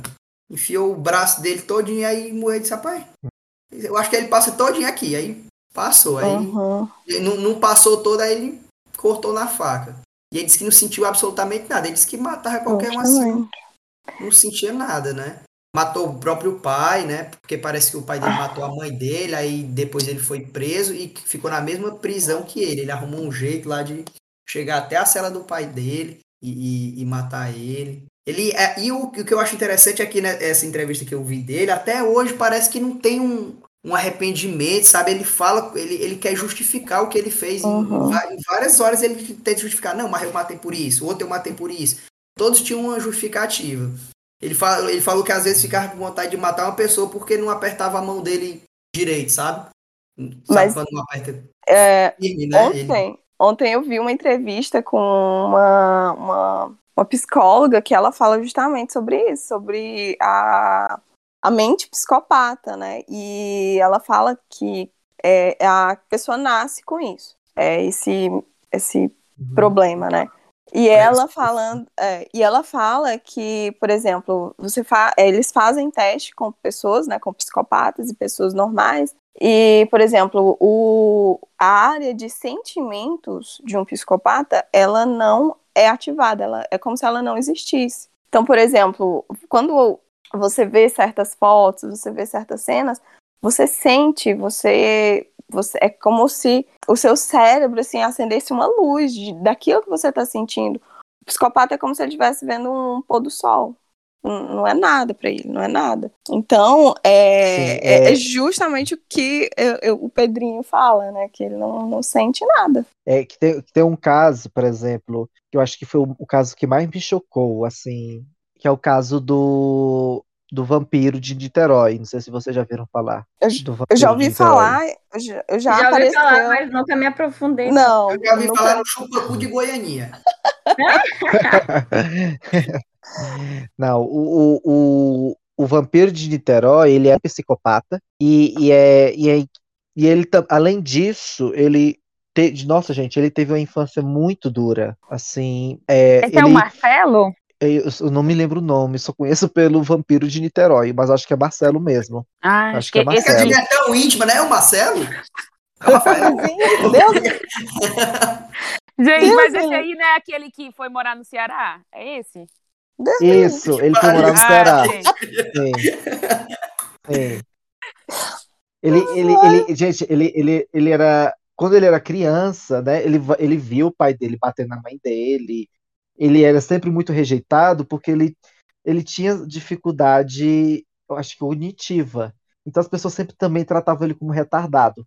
Aí teve um dia é, que, os, que, a, que a mãe dele resolveu mandar o menino embora para o Ceará, que era para família, a família é, é, dele, né? era a avó dele, né? A avó dele morava no Ceará. Ah, E esse menino foi para lá com, acho que, se não me engano, com seis anos de idade, não, com quatro, quatro anos de idade. E, tipo, ele não queria ir, porque ele ia para longe, morar com pessoas que ele nunca viu na vida, né? E aí ele ficou lá, e nessa outro lugar ele era mais maltratado ainda pela, pela avó. A avó dele batia nele às vezes com cabo de vassoura, né? É, ele é, sofreu muito, né? E na, e na escola também ele sofreu muito bullying por conta de ele ter esse problema cognitivo, então ele tinha mais dificuldade de entender as coisas, né? É, é, e aí quando depois a mãe dele chegou no Ceará e quis levar ele de volta, ele foi embora de, e ele não queria voltar pro pro, pro Rio de Janeiro e ele acabou voltando pro Rio de Janeiro. E, gente, quer nada, né? Não quer ir, não quer voltar. quando ele volta pro Rio de Janeiro. Mas é porque ele já, já se habituou com, acostumou. Não, eu tô entendendo, amigo. Vai, vá pro caso, conte o caso. Né? Né? Pois, pois bem, então, é, e lá, quando ele voltou, ele continuou sendo rejeitado, né? É, é, o, o- aliás, foi o pai dele, ele foi morar com o pai dele. E aí a nova esposa dele falava na jogado, frente, né? na frente dele que, que, que, que, o- que ele devia mandar o menino embora. Assim, esse menino ele sempre foi rejeitado na vida. Até que o pai dele, assim, ah, vou colocar ele no colégio interno. Ele foi para o colégio interno, vivia fugindo do colégio, né? Que é um colégio de. é, é, é- era como. Na verdade, não era um colégio, era como a, a antiga Funabem. Vocês já ouviram falar? Vocês lembram? uh-uh. É para É, era um- crianças abandonadas, entendeu? Isso, para crianças abandonadas, né? E, e ele acabou ficando lá, e aí, mas ele vivia fugindo, até que em 2000, e- é, quando ele completou 14 anos, ele, ele fugiu de vez e resolveu ficar na rua, foi pra rua. E aí, gente, é, ele, ele, ele recebeu seu primeiro abuso, né? Recebeu não, né? Sofreu.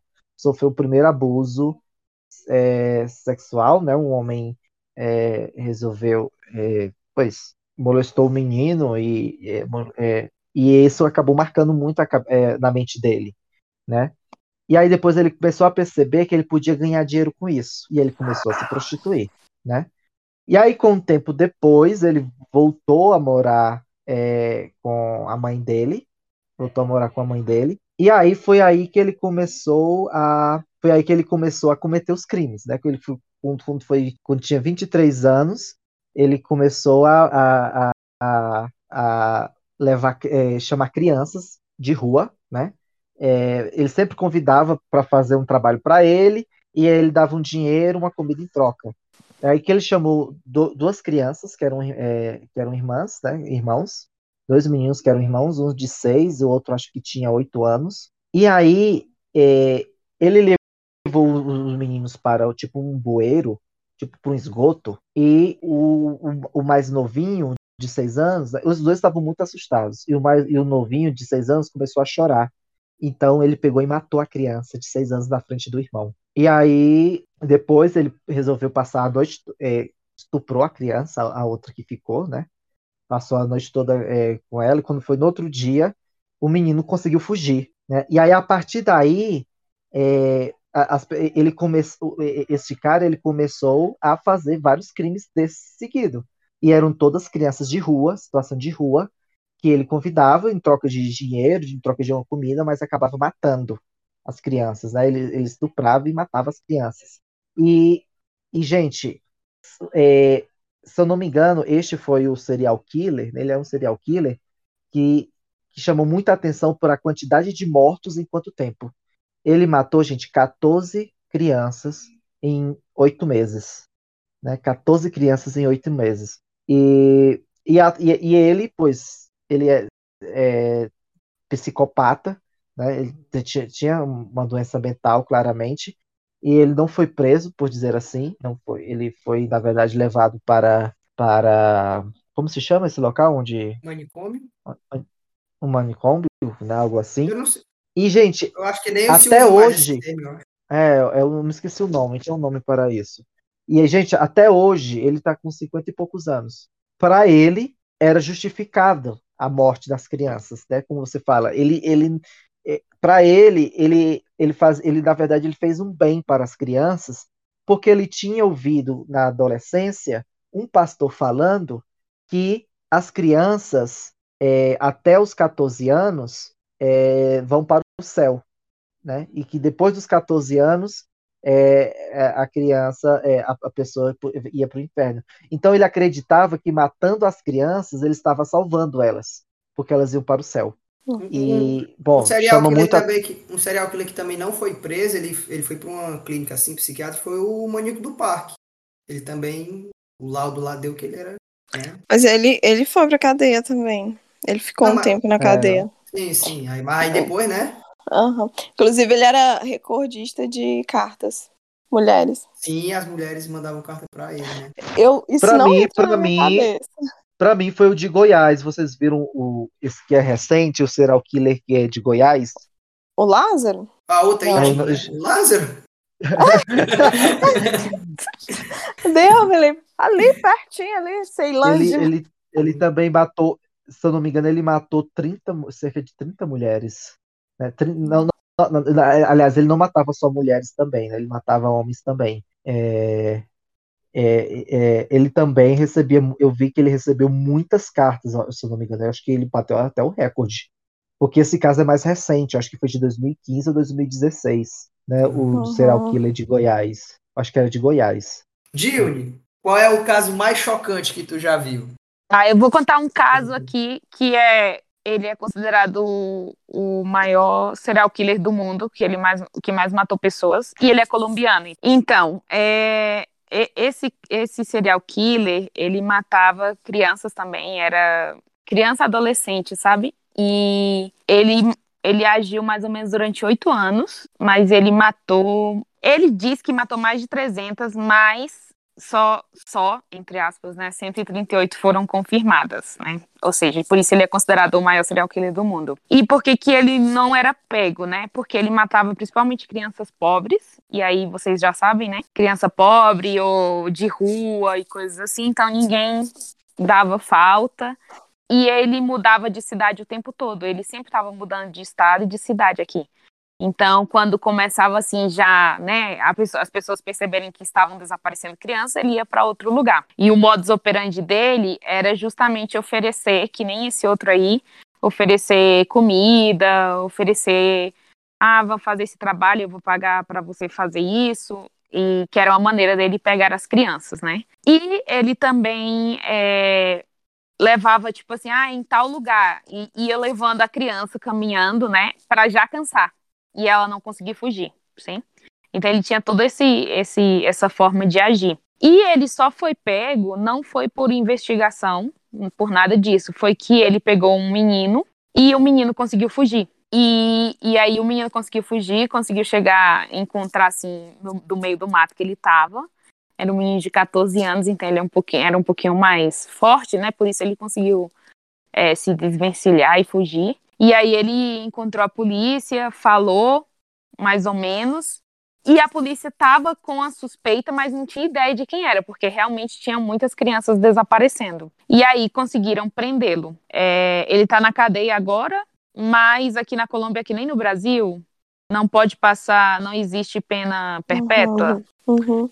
Então, está aí, está justamente nesse momento essa questão, sabe, sobre ele já deveria sair, mas obviamente ele não tem condições. Se ele sair, ele vai sair e matar mais crianças, uhum. entendeu? Então tá todo um, uma discussão aqui sobre, sobre essa questão de, de prisão perpétua e coisas assim, porque ele realmente é, já matou muito, e quando entrevistam ele, ele também, é que nem você estava falando, ele não demonstra nenhuma Nenhum Nenhum arrependimento, nenhum sentimento, nada. É como se ele não tivesse feito nada. E ele fala que ele matou mais de 300. Nossa. O Pedrinho tá solto aqui. Tem um livro muito bom que fala sobre psicopatas, né? Como é que funciona meio que a, a mente deles, que é Mentes Perigosas. É muito bom. Aí explica direitinho essa história de que o, o- o- a mente psicopata não, não possui é, empatia, né? Pelo outro. Uhum. Não tem emoção nenhuma, basicamente. É, eu acho que dos crimes assim, né, gente, mais, mais chocantes, é, os responsáveis sempre são os psicopatas, né? Eles é que são responsáveis pelos crimes que a gente mesmo se assusta, né? Tem vários É. tipos, né, de crime, mas eu acho que os mais chocantes são, acho que acaba sendo com- feito pelos psicopatas. É verdade. Nossa, tem tem casos que, assim, eu a maioria dos casos eu consigo assistir tudo, mas tem alguns que a gente meio que para no meio do caminho, porque tem uns que é difícil entender como que a pessoa é capaz de fazer aquilo. Qual foi o que tu desistiu, Nath? Um que eu desisti, que assim, eu meio que não consegui assistir todo, mas eu voltei a assistir depois, foi o Ives Otto. Ives Otto. Ele, ele é um caso aqui brasileiro, mas na verdade, porque assim, eu tava assistindo aquela série da Netflix, né, Investigação Criminal, que tem vários casos aqui. Primeiro é o da Isabela Nardoni, e esse tá na primeira temporada. E aí eu, eu, eu tava assistindo ele, tava maratonando. Quando chegou no caso dele, eu comecei a assistir, comecei a assistir. E teve uma hora quando os, os policiais, né, relataram como eles encontraram o menino, eu, eu parei e aí eu só consegui assistir depois. Porque ele, na verdade, foi um sequestro mal sucedido, né? O menino, o Ives Otto, foi. O caso foi em 1997. O pai dele era dono de algumas lojas de 1,99, né? Que ele era, era um, um, um ramo, né? Que estava em expansão aqui, né? Com essas lojas assim. Então ele estava ganhando dinheiro. Ele era lá de São Paulo. Ele tinha algumas lojas dessas de 1,99. E o sequestrador foi um- uma pessoa que ele contratou para segurança na loja dele. E aí ele viu, né? Ah, o cara tem dinheiro. E aí arquitetou o sequestro do filho dele, filho dele mais novo. E aí ele conseguiu sequestrar o menino, né? E a princípio era só um sequestro. Ele ia receber o dinheiro dele e, né, ia devolver o menino. Só que o menino, ele era muito inteligente. E o problema foi porque ele reconheceu o sequestrador. Ele, ele viu o cara uma vez, o sequestrador lá, o segurança do pai dele, ele viu uma vez. E ele reconheceu. Ele falou assim, ele viu o cara e falou assim, nossa, você trabalha pro papai. O menino tinha oito anos. E ele, nessa hora, o cara decretou a morte do menino. Mas mesmo assim, eles continuaram negociando, querendo dinheiro, né? Eles pediam, sei lá, um milhão, eu acho, não lembro, assim, mas eles pediam uma quantia bem considerável. E a polícia é, investigando, e a polícia se envolveu muito no caso, eles se envolveram muito com a família, né, do, do menino. Eu lembro, assim, esse caso eu não vi quando aconteceu, eu vi depois, eu vi nesse, né, nessa, na, na, nessa série. Mas eu lembro de ver o pai dele, ele sempre tá com a camisa, com a foto do menino, ele aparecia muito no, no, no domingo, no domingo do, do Gugu lá, no, no programa do Gugu, nos programas assim de domingo, essas coisas, eu lembro de ver ele com a foto do menino pedindo justiça, né, e tal. E esse caso, ele, é, quando os investigadores acharam o corpo do menino, eles chegaram lá, né, no- nos, nos sequestradores, pegou, conseguiu, chegou na casa de um sequestrador, que era onde é, o menino tinha ficado, eles vasculharam tudo, vasculharam tudo, né, a casa e tal e tal. E tinha um quarto que era o da filha do, do sequestrador. E eles, os policiais, eles meio que falavam assim, não, a gente respeita essa parte, a gente não vai olhar. Eles olharam assim meio, meio por cima, mas não, não foram, né? Olharam ali o bercinho da criança e tudo. A gente não- vai olhar ali. E nada, e não acharam, não acharam, mas o único lugar que eles disseram que poderia estar era ali, naquela casa, e eles voltaram. Quando eles voltaram, eles passaram de novo, e aí eles viram o quarto lá da menina. Quando eles viram, eles viram ali que próximo do berço da criança, o cimento estava novo, estava diferente, né? Tava meio oco, tava com um barulho diferente. E aí eles pegaram uma reta, né, e bateram. Quando eles bateram, o braço do, do menino saiu para fora. Aí nessa hora, o investigador fala que ele não conseguiu mais. Ele começou a chorar. Ele começou a chorar. E ele não conseguia, né? Porque ele viu, o menino, ele, ele foi, ele foi colocado, né? Abriram o buraco lá no chão, deram um tiro nele, né? Atira, foi a tiros. Colocaram cal para não cheirar, né? Para não subir odor. E colocaram cimento de novo. E aí eles, se os policiais assim não tivessem voltado, tivessem insistido, nunca iam achar, sabe? E aí essa eu eu, eu parei, eu parei de ver. E aí, mas depois eu voltei e terminei de ver. Mas foi foi pesado porque além de envolver uma criança, né, ainda tem nossa, todo, todo o depoimento, porque lá eles têm os depoimentos tanto dos, dos policiais, dos investigadores, como da família, né? E aí, assim, a emoção da pessoa quando ele achou, quando ele viu, assim, é muito, é muito difícil, assim. Vanessa, tem algum que tu não tem estômago? Hum, não é que eu não tenho estômago, eu não tenho muito psicológico em, em me botar, assim, no lugar da, da, da assassina e da vítima em questão, né? Que é o caso da Didi Gypsy, que tem até a série The Act, uhum. com a Joey King, que, tipo... É, é muito legal esse caso. Eu acho ele muito pesado, porque a menina basicamente perdeu toda a infância dela, a juventude dela, por causa da mãe dela uhum. Como é esse caso? Ah, ah, o caso da Didi Gypsy é. Gypsy, né? É a filha da Didi elas eram conhecidas assim na, na comunidade, né? E a Gypsy, que. A Gypsy Rose, que é a filha da Didi, ela é uma, adolesc é, é, ela é uma adolescente, né? Na, na, série mostra ela já adolescente, que ela possui um relacionamento. Eita! Relacionamento mega abusivo e super protetor da mãe, né? E a mãe dela, ela fazia a Gypsy acreditar que ela era. Ah, eu assisti isso aí, pô, tô ligado. Uhum. Pô, Sim, fazia a menina conta. até usar cadeira de rodas. Tipo, e uhum. dependesse 100% dela, sabe? isso desde criança. E Sim. a série até mostra mais um pouco que isso aconteceu é, depois de um acidente dela criança, né, num pula-pula, e ela meio que quebrou a perna. Aí foi a partir daí que surgiu aquele gatilho da mãe dela em ser uma super protetora. E que Isso ela... é real, gente. Eu pensei, eu assisti. É eu real demais, é real Eu tô por fora, eu assisti o filme, eu pensei que era tipo um filme de ficção.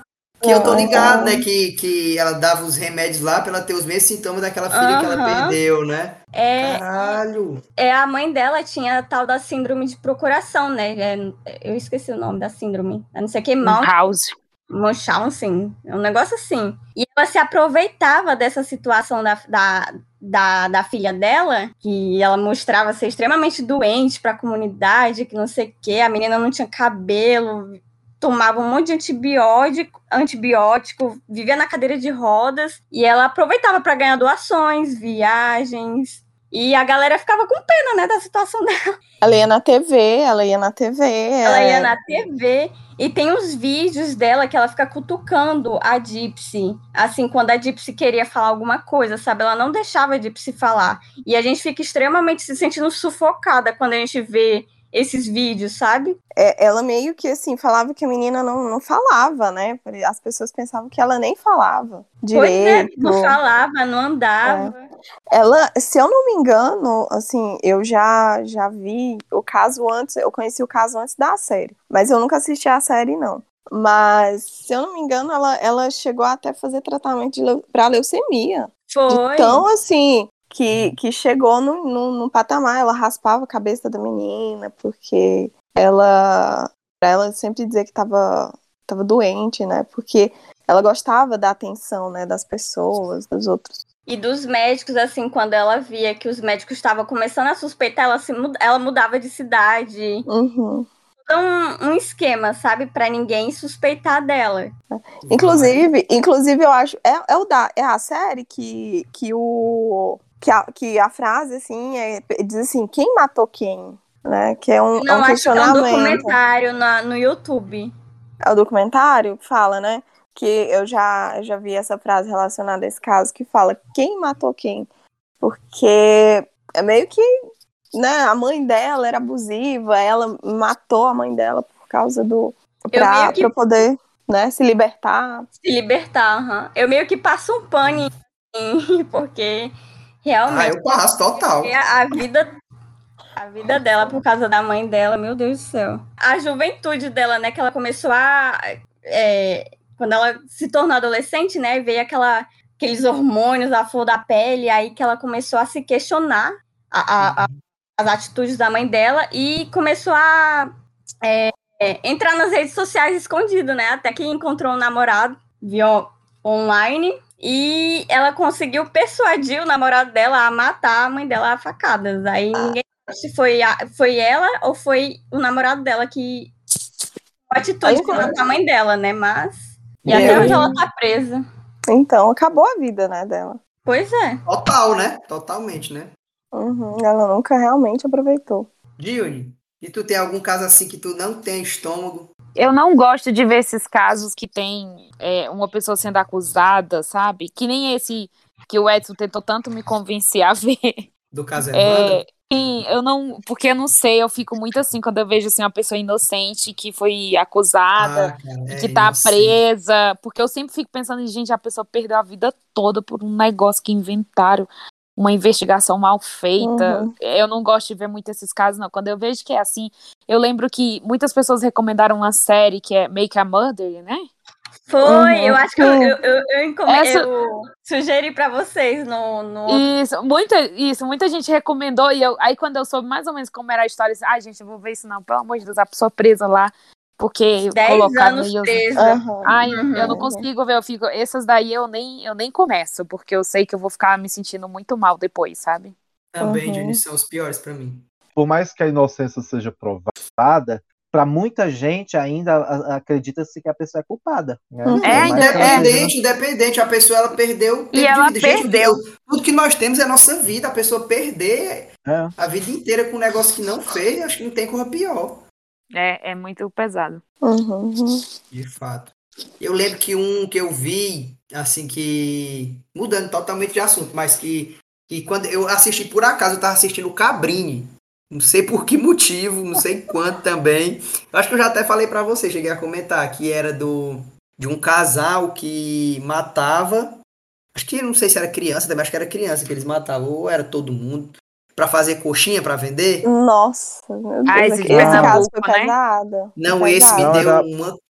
Eram mulheres, horrível. não, que eles matavam. Não. Eu me lembro que ele matou um- uma criança, não? É, é, era uma Uma criança, criança. é, meio canibalismo, fazer coxinha. Gente, mexer com coxinha, Eles ma- gente. mataram várias pessoas, hein? E todo mundo da cidade comia as coxinhas dele.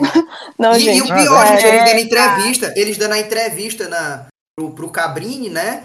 Tipo, mais uma vez, né? Sem mostrar arrependimento. E a mulher, né, que fazia, ela dizia, não, é igual carne de frango. meu É Deus. igual, é normal. Ah. Tipo, tu, você comeria ela falando pro Cabrini, assim, tipo, Uhum. gente, aí não, eu não aguentei. Aí eu não Não. aguentei. Esse aí é realmente. Não, não deu pra mim.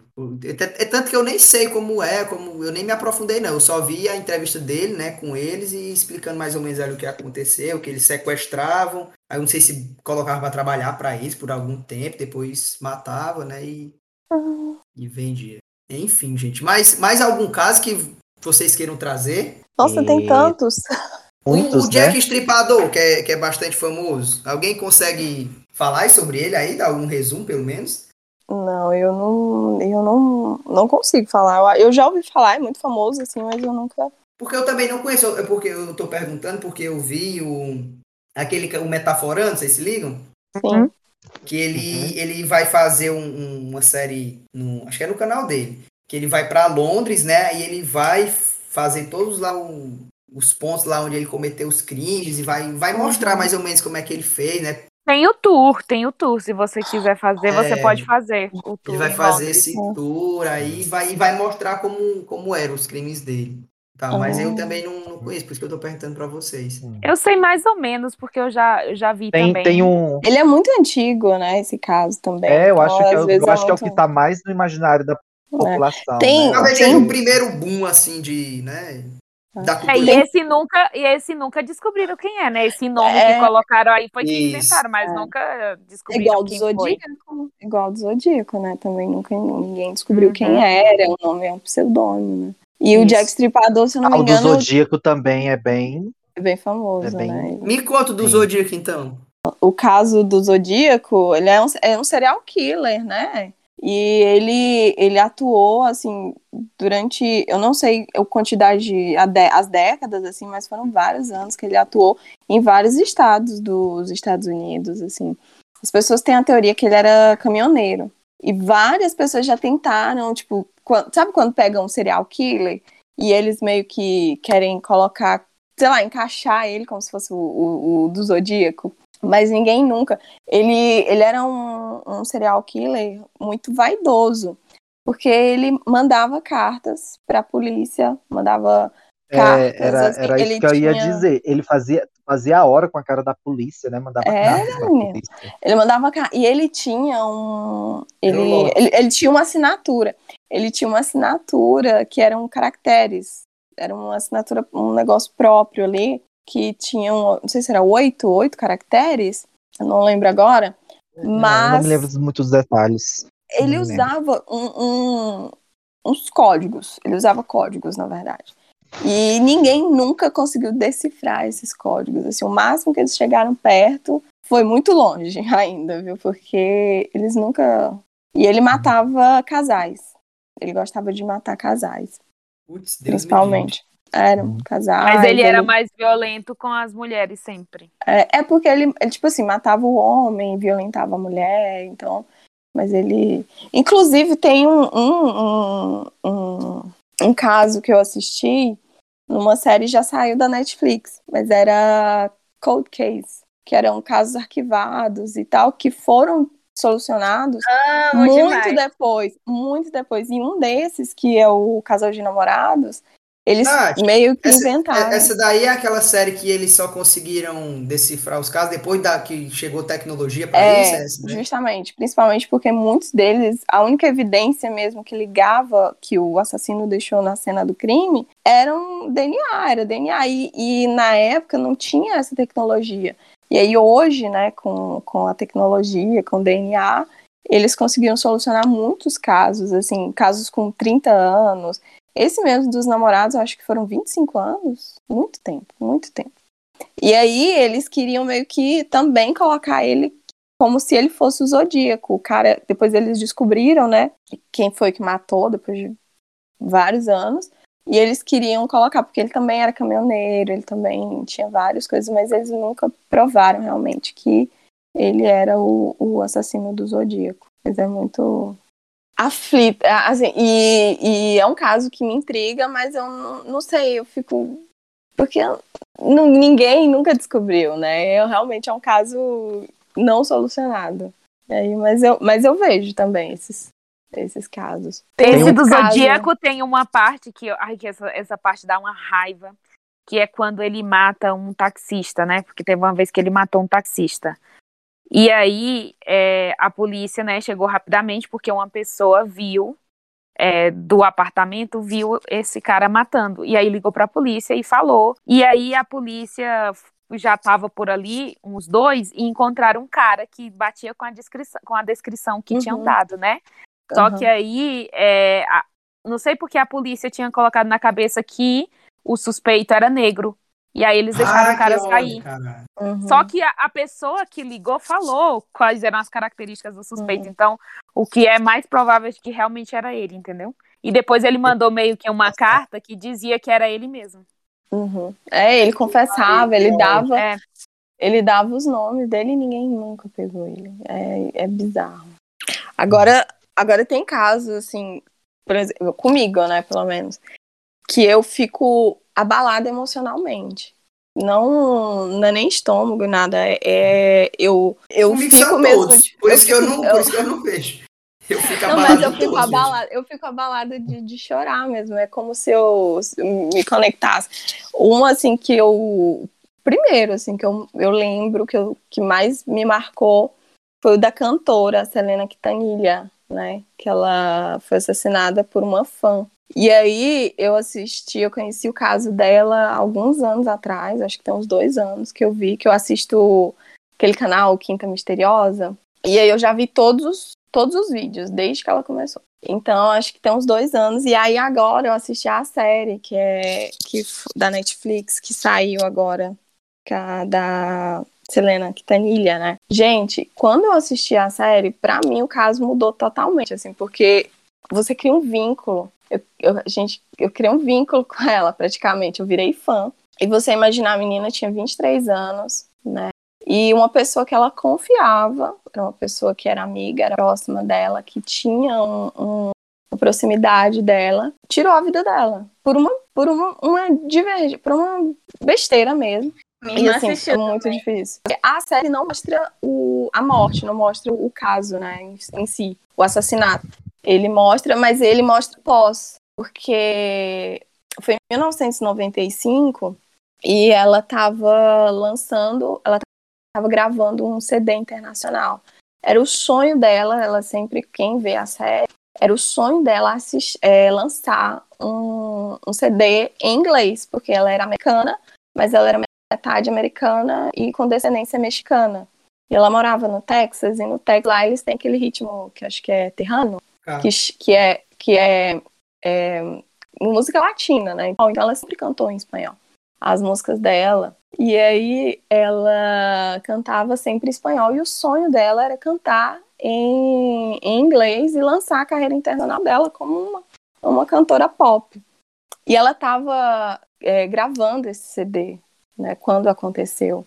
Porque foi assim. Lembrei, ela... lembrei da, da filha da Glória Pérez, que morreu no auge também, durante uhum. a interpretação de um é papel muito... e tal. Muitas pessoas a gente não conhece os sonhos dela, né? Mas nesse caso, a gente, eu fiquei sabendo, né? Do, eles começam, o pai viu que a, a filha tinha talento, o pai acreditava muito no talento da filha dela, né? E aí criou a banda, né? Celina e Los Dinos, que era ela, o irmão dela e a irmã dela na bateria. Então eles foram muitos anos, né, para poder conseguir um, o sucesso, né? E quando ela consegue, ela ela né, acontece essa tragédia na vida dela, né? Ela conheceu, na verdade, quem matou ela foi a fã dela, né? Ela era diretora do fã clube dela. Ah, o nome dela era, era Saldivar. Yolanda Saldivar, o nome da, da, da Me da confirma uma coisa, eu acompanhei um pouquinho e foi o pai dela que colocou essa fã dela para trabalhar, né? Assim, é, é, porque, na verdade, ela insistiu, né? Ela, é porque assim, é, chegou um nível que estava crescendo muitos fãs dela, né? E aí o pai dela falou: olha, é, consegue uma pessoa para cuidar do fã-clube, né? Para criar um fã-clube para ela, para cuidar disso. Porque a gente não consegue, porque a carreira dela era cuidada pelo pai dela, o pai dela era o empresário. E aí é, ela se ofereceu ela falou: Olha, eu quero, o meu sonho é trabalhar, eu sou muito fã da, da Celina. Ela, ela era obcecada por ela, né, inclusive. É, na série mostra era. O dela, ela, né? Era, era como se fosse um, um, E aí ela falou, eu quero... Inclusive, ela começou trabalhando sem remuneração, ela não era remunerada, porque ela disse que ela, ela era enfermeira, né, então ela já ganhava o dinheiro dela e ela começou não remunerada. E aí ela fez um trabalho muito bom lá, porque cresceu realmente os fãs dela, ela chegou a ter vários e, e, e tudo, e acabou ganhando a confiança do da, da Celina, acabou se aproximando. E ela virou meio que gerente dela. Então virou, cuidava da carreira dela, né? E aí, quando a Celina quis abrir as lojas dela, porque a Celina gostava muito de moda e ela quis abrir uma boutique, ela colocou a Yolanda para gerenciar essas boutiques. E aí, em março de 95, o pai dela recebeu reclamações do fã-clube de fãs que tinham pagado o valor mensal, né, a mensalidade, e não tinham recebido o, as fotos, os, né, os brindes. E aí ele foi e questionar a Yolanda. E ela falou que era mentira, porque ela sempre né, falava que era mentira e tudo. E a, a Celina era um pouco inocente também, mas o pai dela demitiu ela no começo de março, né, de 95.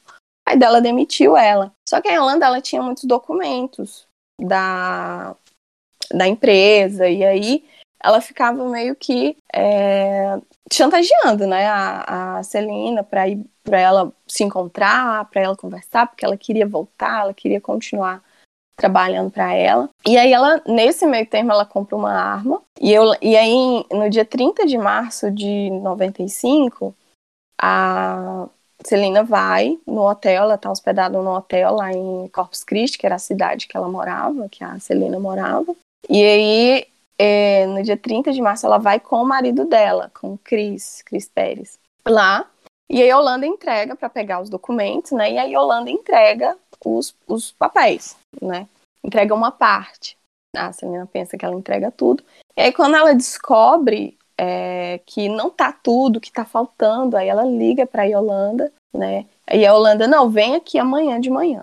Quando ela chega lá amanhã, no outro dia de manhã, né, no dia 31 de março, a Yolanda começa a inventar, dizendo que ela foi abusada, que ela foi no México, ela foi no México e abusaram dela, fizeram, né? E aí ela leva ela, a Celina leva ela no hospital. Quando ela chega no hospital, o médico fala: "Não, não tem indício nenhum de nenhuma violentação, nada, não aconteceu nada com ela". Aí a Celina meio que estoura com ela, né? Fala que ela tá mentindo, que ela, né? E, e tem uma discussão realmente com a, a Yolanda. Elas voltam pro hotel e meio que ela dá um ultimato, né, para ela. E nisso, quando a, a Celina tá saindo, a Yolanda dá um tiro nas costas da Celina, pega uma artéria. A bala sai até hoje, ninguém nunca achou o, o resto, né, da, da bala. Projétil. Aí pegou uma artéria e, e para você ver, ela sai correndo, ela sai correndo, ela faz o percurso até o lobby do hotel, né, do quarto até o lobby do hotel, ela sai correndo,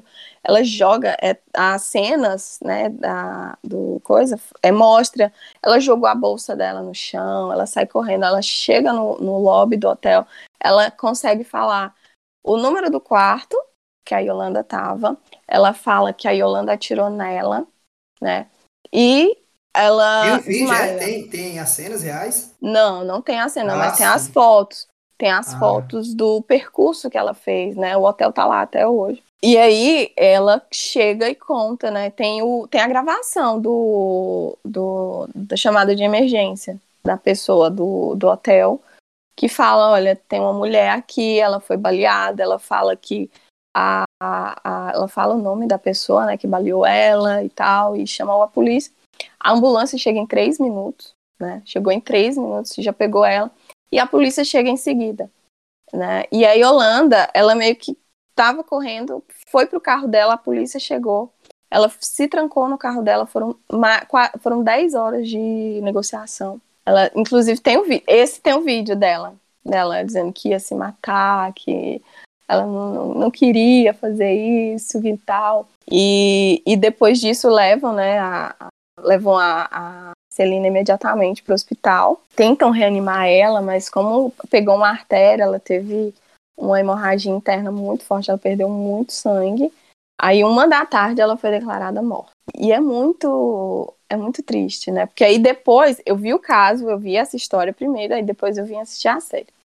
Quando eu assisto a série, mesmo que, que o, a parte dessa parte do assassinato seja não seja muito relevante, eles não, não dão tanta importância a isso, mas o depois, porque o CD dela lançado, o CD dela de internacional, né, em inglês, foi lançado depois que ela morreu. E assim, ver o, as pessoas escutarem ela, eu até hoje, assim, eu, às vezes meio, eu quando eu escutei a música que ela gravou, e imaginar, nossa, ela não, ela não viu o sucesso, porque foi o CD mais vendido dela. Ela alcançou assim, números muito grandes depois com, com o CD, com esse CD dela. Foi o CD mais, mais vendido. E ela não pôde ver isso, né? Ela não pôde ver isso. Triste então, demais, velho. muito triste. A cidade em si realmente é, é muito. é, tem uma atmosfera muito em volta dela.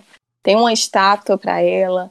O túmulo dela é muito visitado. Tem o, o museu que a irmã dela que faz. Inclusive a série a produtora da série é a irmã dela, então a família dela meio que viu nisso de manter o legado dela. Logo depois eles fizeram um filme com a Jennifer Lopes. Jennifer Lopes fez o filme Selena, né, que ficou até bem conhecido. Eu nunca vi, eu acho que eu nunca vi o filme, mas ele foi lançado logo depois. E aí até hoje ainda tem, até hoje as pessoas ainda escutam a música dela e tal. Então, eu, eu assim, foi um caso que eu acho que foi o que eu fiquei mais ligada emocionalmente por causa disso, por causa da série agora. Uhum. Edson.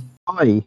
Tu consegue contar um pra gente pra encerrarmos, um que te chocou? É, eu tenho um que eu descobri é, recentemente por conta de um filme que estreou, ia, ia, estrear nos cinemas, né, mas por conta da pandemia é, não, não pôde né, ser é, levado aos cinemas. Não sei se foi colocado em algum stream, eu não, não, não, não recordo agora. É, é, um, é baseado em uma história, o nome do filme se chama Macabro, né? O nome do filme Macabro. E é, é, um, é um e essa história me impressionou bastante pela, pelas consequências do, deste caso, entendeu? Que são é que é o caso dos irmãos necrófilos. Não sei se alguém de você, se vocês já ouviram falar desse caso. Não. É, e gente, e é, é assim, é, é uma história dos anos 90, obviamente eu era criança, mas. É que pariu os anos 90, gente. É de hard, viu? Hardcore. Era, era, era hard, sim, os anos 90. Ele, ele é, eram irmãos, né? É, é que nem aqui, é o, que, o caso anterior, que você, um caso que vocês falaram aqui, né? Que tinha um irmão que ele era realmente psicopata e um outro que tinha problemas mentais. E o que era psicopata, ele influencia, acabava influenciando o irmão dele, né, o que tinha problemas mentais. Então tudo aconteceu quando é, um, um dos irmãos recebeu um fora de uma menina. E aí é, ele pegou e matou essa menina. Né? Ele ficou com raiva e ele matou e ele matou e depois que ele matou ele teve relações sexuais com o corpo, gente, dessa menina. E aí é, ele foi preso, né? Mas parece na época ele era menor de idade ainda. Então ele, quando chegou, quando cumpriu, né, os seus 18 anos, ele voltou para a sociedade, né, e tal. Só que é, ele tentou, é, é, eles viviam como uma cidade, é, como numa zona rural muito, muito dessas realmente que é do mato mesmo, sabe, gente? Uhum. E e aí é, teve uma vez que eles é, estavam é, a serrota. É, mais, mais ou menos isso, né? Estavam perto de uma cachoeira e viu que tinha um casal tomando banho na cachoeira. Então eles é, mataram o cara e tentaram matar a, a, menina. Só que a menina ela conseguiu fugir, né? Essa menina conseguiu fugir. Então depois disso, depois que aconteceu isso, eles passaram a viver no mato. Eles passaram a viver como bicho do mato, os dois. Ups. Entendem? Uhum. Assim, e eles. Gente, isso a primeira morte foi em 91 e até o ano de 96 nunca conseguiram pegar ele, eles dois. No e, mato. Eles no mato. E eles, é, e eles viviam nos mato, no mato, no mato mesmo, entendeu? Eles viviam uhum. como bicho, como animal, entendeu? Uh, assim, não assim, viviam no mato, viviam realmente de caça, de roubo, eles roubavam as, algumas casas. E durante essa época, gente, eles mataram oito mulheres né? Aliás, não, não foi não somente mulheres, criança também, né? Teve uma criança que morreu. E eles matavam a, a, as mulheres e tinham relações sexuais delas depois. E aí tem aquela coisa, o serial killer, ele gosta de, de ter um prêmio, né? Então o que ele fazia era roubava, é, eles pegavam as calcinhas como prêmio. Pegavam as calcinhas das vítimas e guardavam, colecionavam as calcinhas, né? E gente, isso foi durante 1991 e 1996. Durante esse período, ele matou essa, matava essas, essas mulheres e a comunidade, gente, em geral, passou todo esse tempo morrendo de medo. Então, o, o caso, inclusive, tornou conotações sobrenaturais, entendem? Começaram a haver lendas e mitos sobre é, eles, na verdade, terem alguma coisa aí sobrenatural. E, e gente, quando aconteceu isso, 70% da população foi embora de lá. A, a, a, a população de lá realmente. Sim, a, a, é, ficou um deserto a, aquela cidadezinha, né, aquela zona rural. 70% da população foi embora e, as, e os 30% que ficaram eram armados direto, as mulheres principalmente. toda a população tinha arma naquela, é, nesse lugar. E, e aí é, foram chamados 200 policiais para procurar é, esses assassinos e nunca, assim, não, conseguiam encontrar, porque eles eram, desde crianças, eles eram acostumados a viver no mato, porque os pais deles batiam muito neles, né? E aí, às vezes, é, os pais deles deixavam eles trancados fora de casa a, durante a noite. Então, eles exploravam todo o matagal durante. Eles conheciam muito bem, com a palma da mão, o matagal de lá. E, e aí conseguiram pegar eles, um deles em 96, porque uma pessoa conseguiu avistar, deu cinco tiros, um matou, matou um dos irmãos. Inclusive, o irmão que foi morto, parece que ele estava com, com, uma das calcinhas. Ele estava usando uma das calcinhas hum. é, que eles é, das, das vítimas, né? E aí, com pouco meses depois, o outro irmão dele se entregou. E a população, obviamente, tentou linchar. Eles tiveram que circular com o menino dentro do. mostrando para as pessoas que foram presos. Eles foram capturados para a população poder, enfim, é, ficar é, tranquila. Porque a população toda, o desejo delas era matar. Passaram todos esses seis anos tentando matar é, é eles, né? E, a, e, as mortes, gente, eram mortes horríveis, né? Teve uma mulher grávida, que eles mataram a mulher grávida e tiraram a criança. De, é, Meu Deus do céu. É, eles faziam coisas muito macabras, né? E aí tem, tem esse filme que, que, que, que conta essa história, mas não chegou aos cinemas, né? Porque foi justamente na pandemia, não sei onde, onde, onde encontrar. Eu, não, eu também não vi, mas foi um caso que me impressionou bastante, né? É, pela repercussão, assim, você imaginar, por exemplo, uma comunidade vive atormentada com o fato de que existe um serial killer, né? É, durante muito tempo. E a solta, nossa, deve ser muito horrível, né? Dini, vai dormir bem hoje? Vou nada. tudo, o tudo que eu não vi. De dormir agora. Tudo que eu não vi nesses seis meses veio todo em uma noite. Pô, tascata hoje, né, gente? Que energia horrível. A pior. Ai, vou não... assistir um episódio de The Office antes pra eu dormir, pelo amor de Deus. Vou já trazer minhas gatas pra dormir. Vamos ter que assistir uma coisinha leve pra poder dormir também. Mais alguma consideração? Mais alguma consideração, Vanessa, Dinho? Ah, nenhuma. Caso para falar o são que tem, né? Mas aí fica por uma parte 2, né? Não falta caso, né? Infelizmente. É verdade. Tem muito conteúdo, muito conteúdo. Sim, se, inclusive. Se vocês tiverem alguma né? sugestão né? de, de, É o do de Brasília lá, né? É. Sim. E é incrível como a polícia não consegue pegá-lo. Eu acho isso muito incrível. É, diz que ele tá solto e vivo, né? Parece. Uhum. Tomara que pegue logo, né? É. Sim, imagine. Sei, não sei nem como desejar boa noite para vocês. boa noite. Boa noite. Bo bons, bons sonhos. Faz igual, boa noite. Faz igual o William Bonner. boa noite. Obrigado, gente. Um beijo. Tchau. Tchau, tchau gente. Tchau, tchau. tchau, galera. Boa noite. Assista, Boa noite. assista esse episódio de noite. Tchau, tchau. É, vamos agora para a sessão de descompressão. Beijo, gente. Tchau. Obrigado. Tchau. Tchau.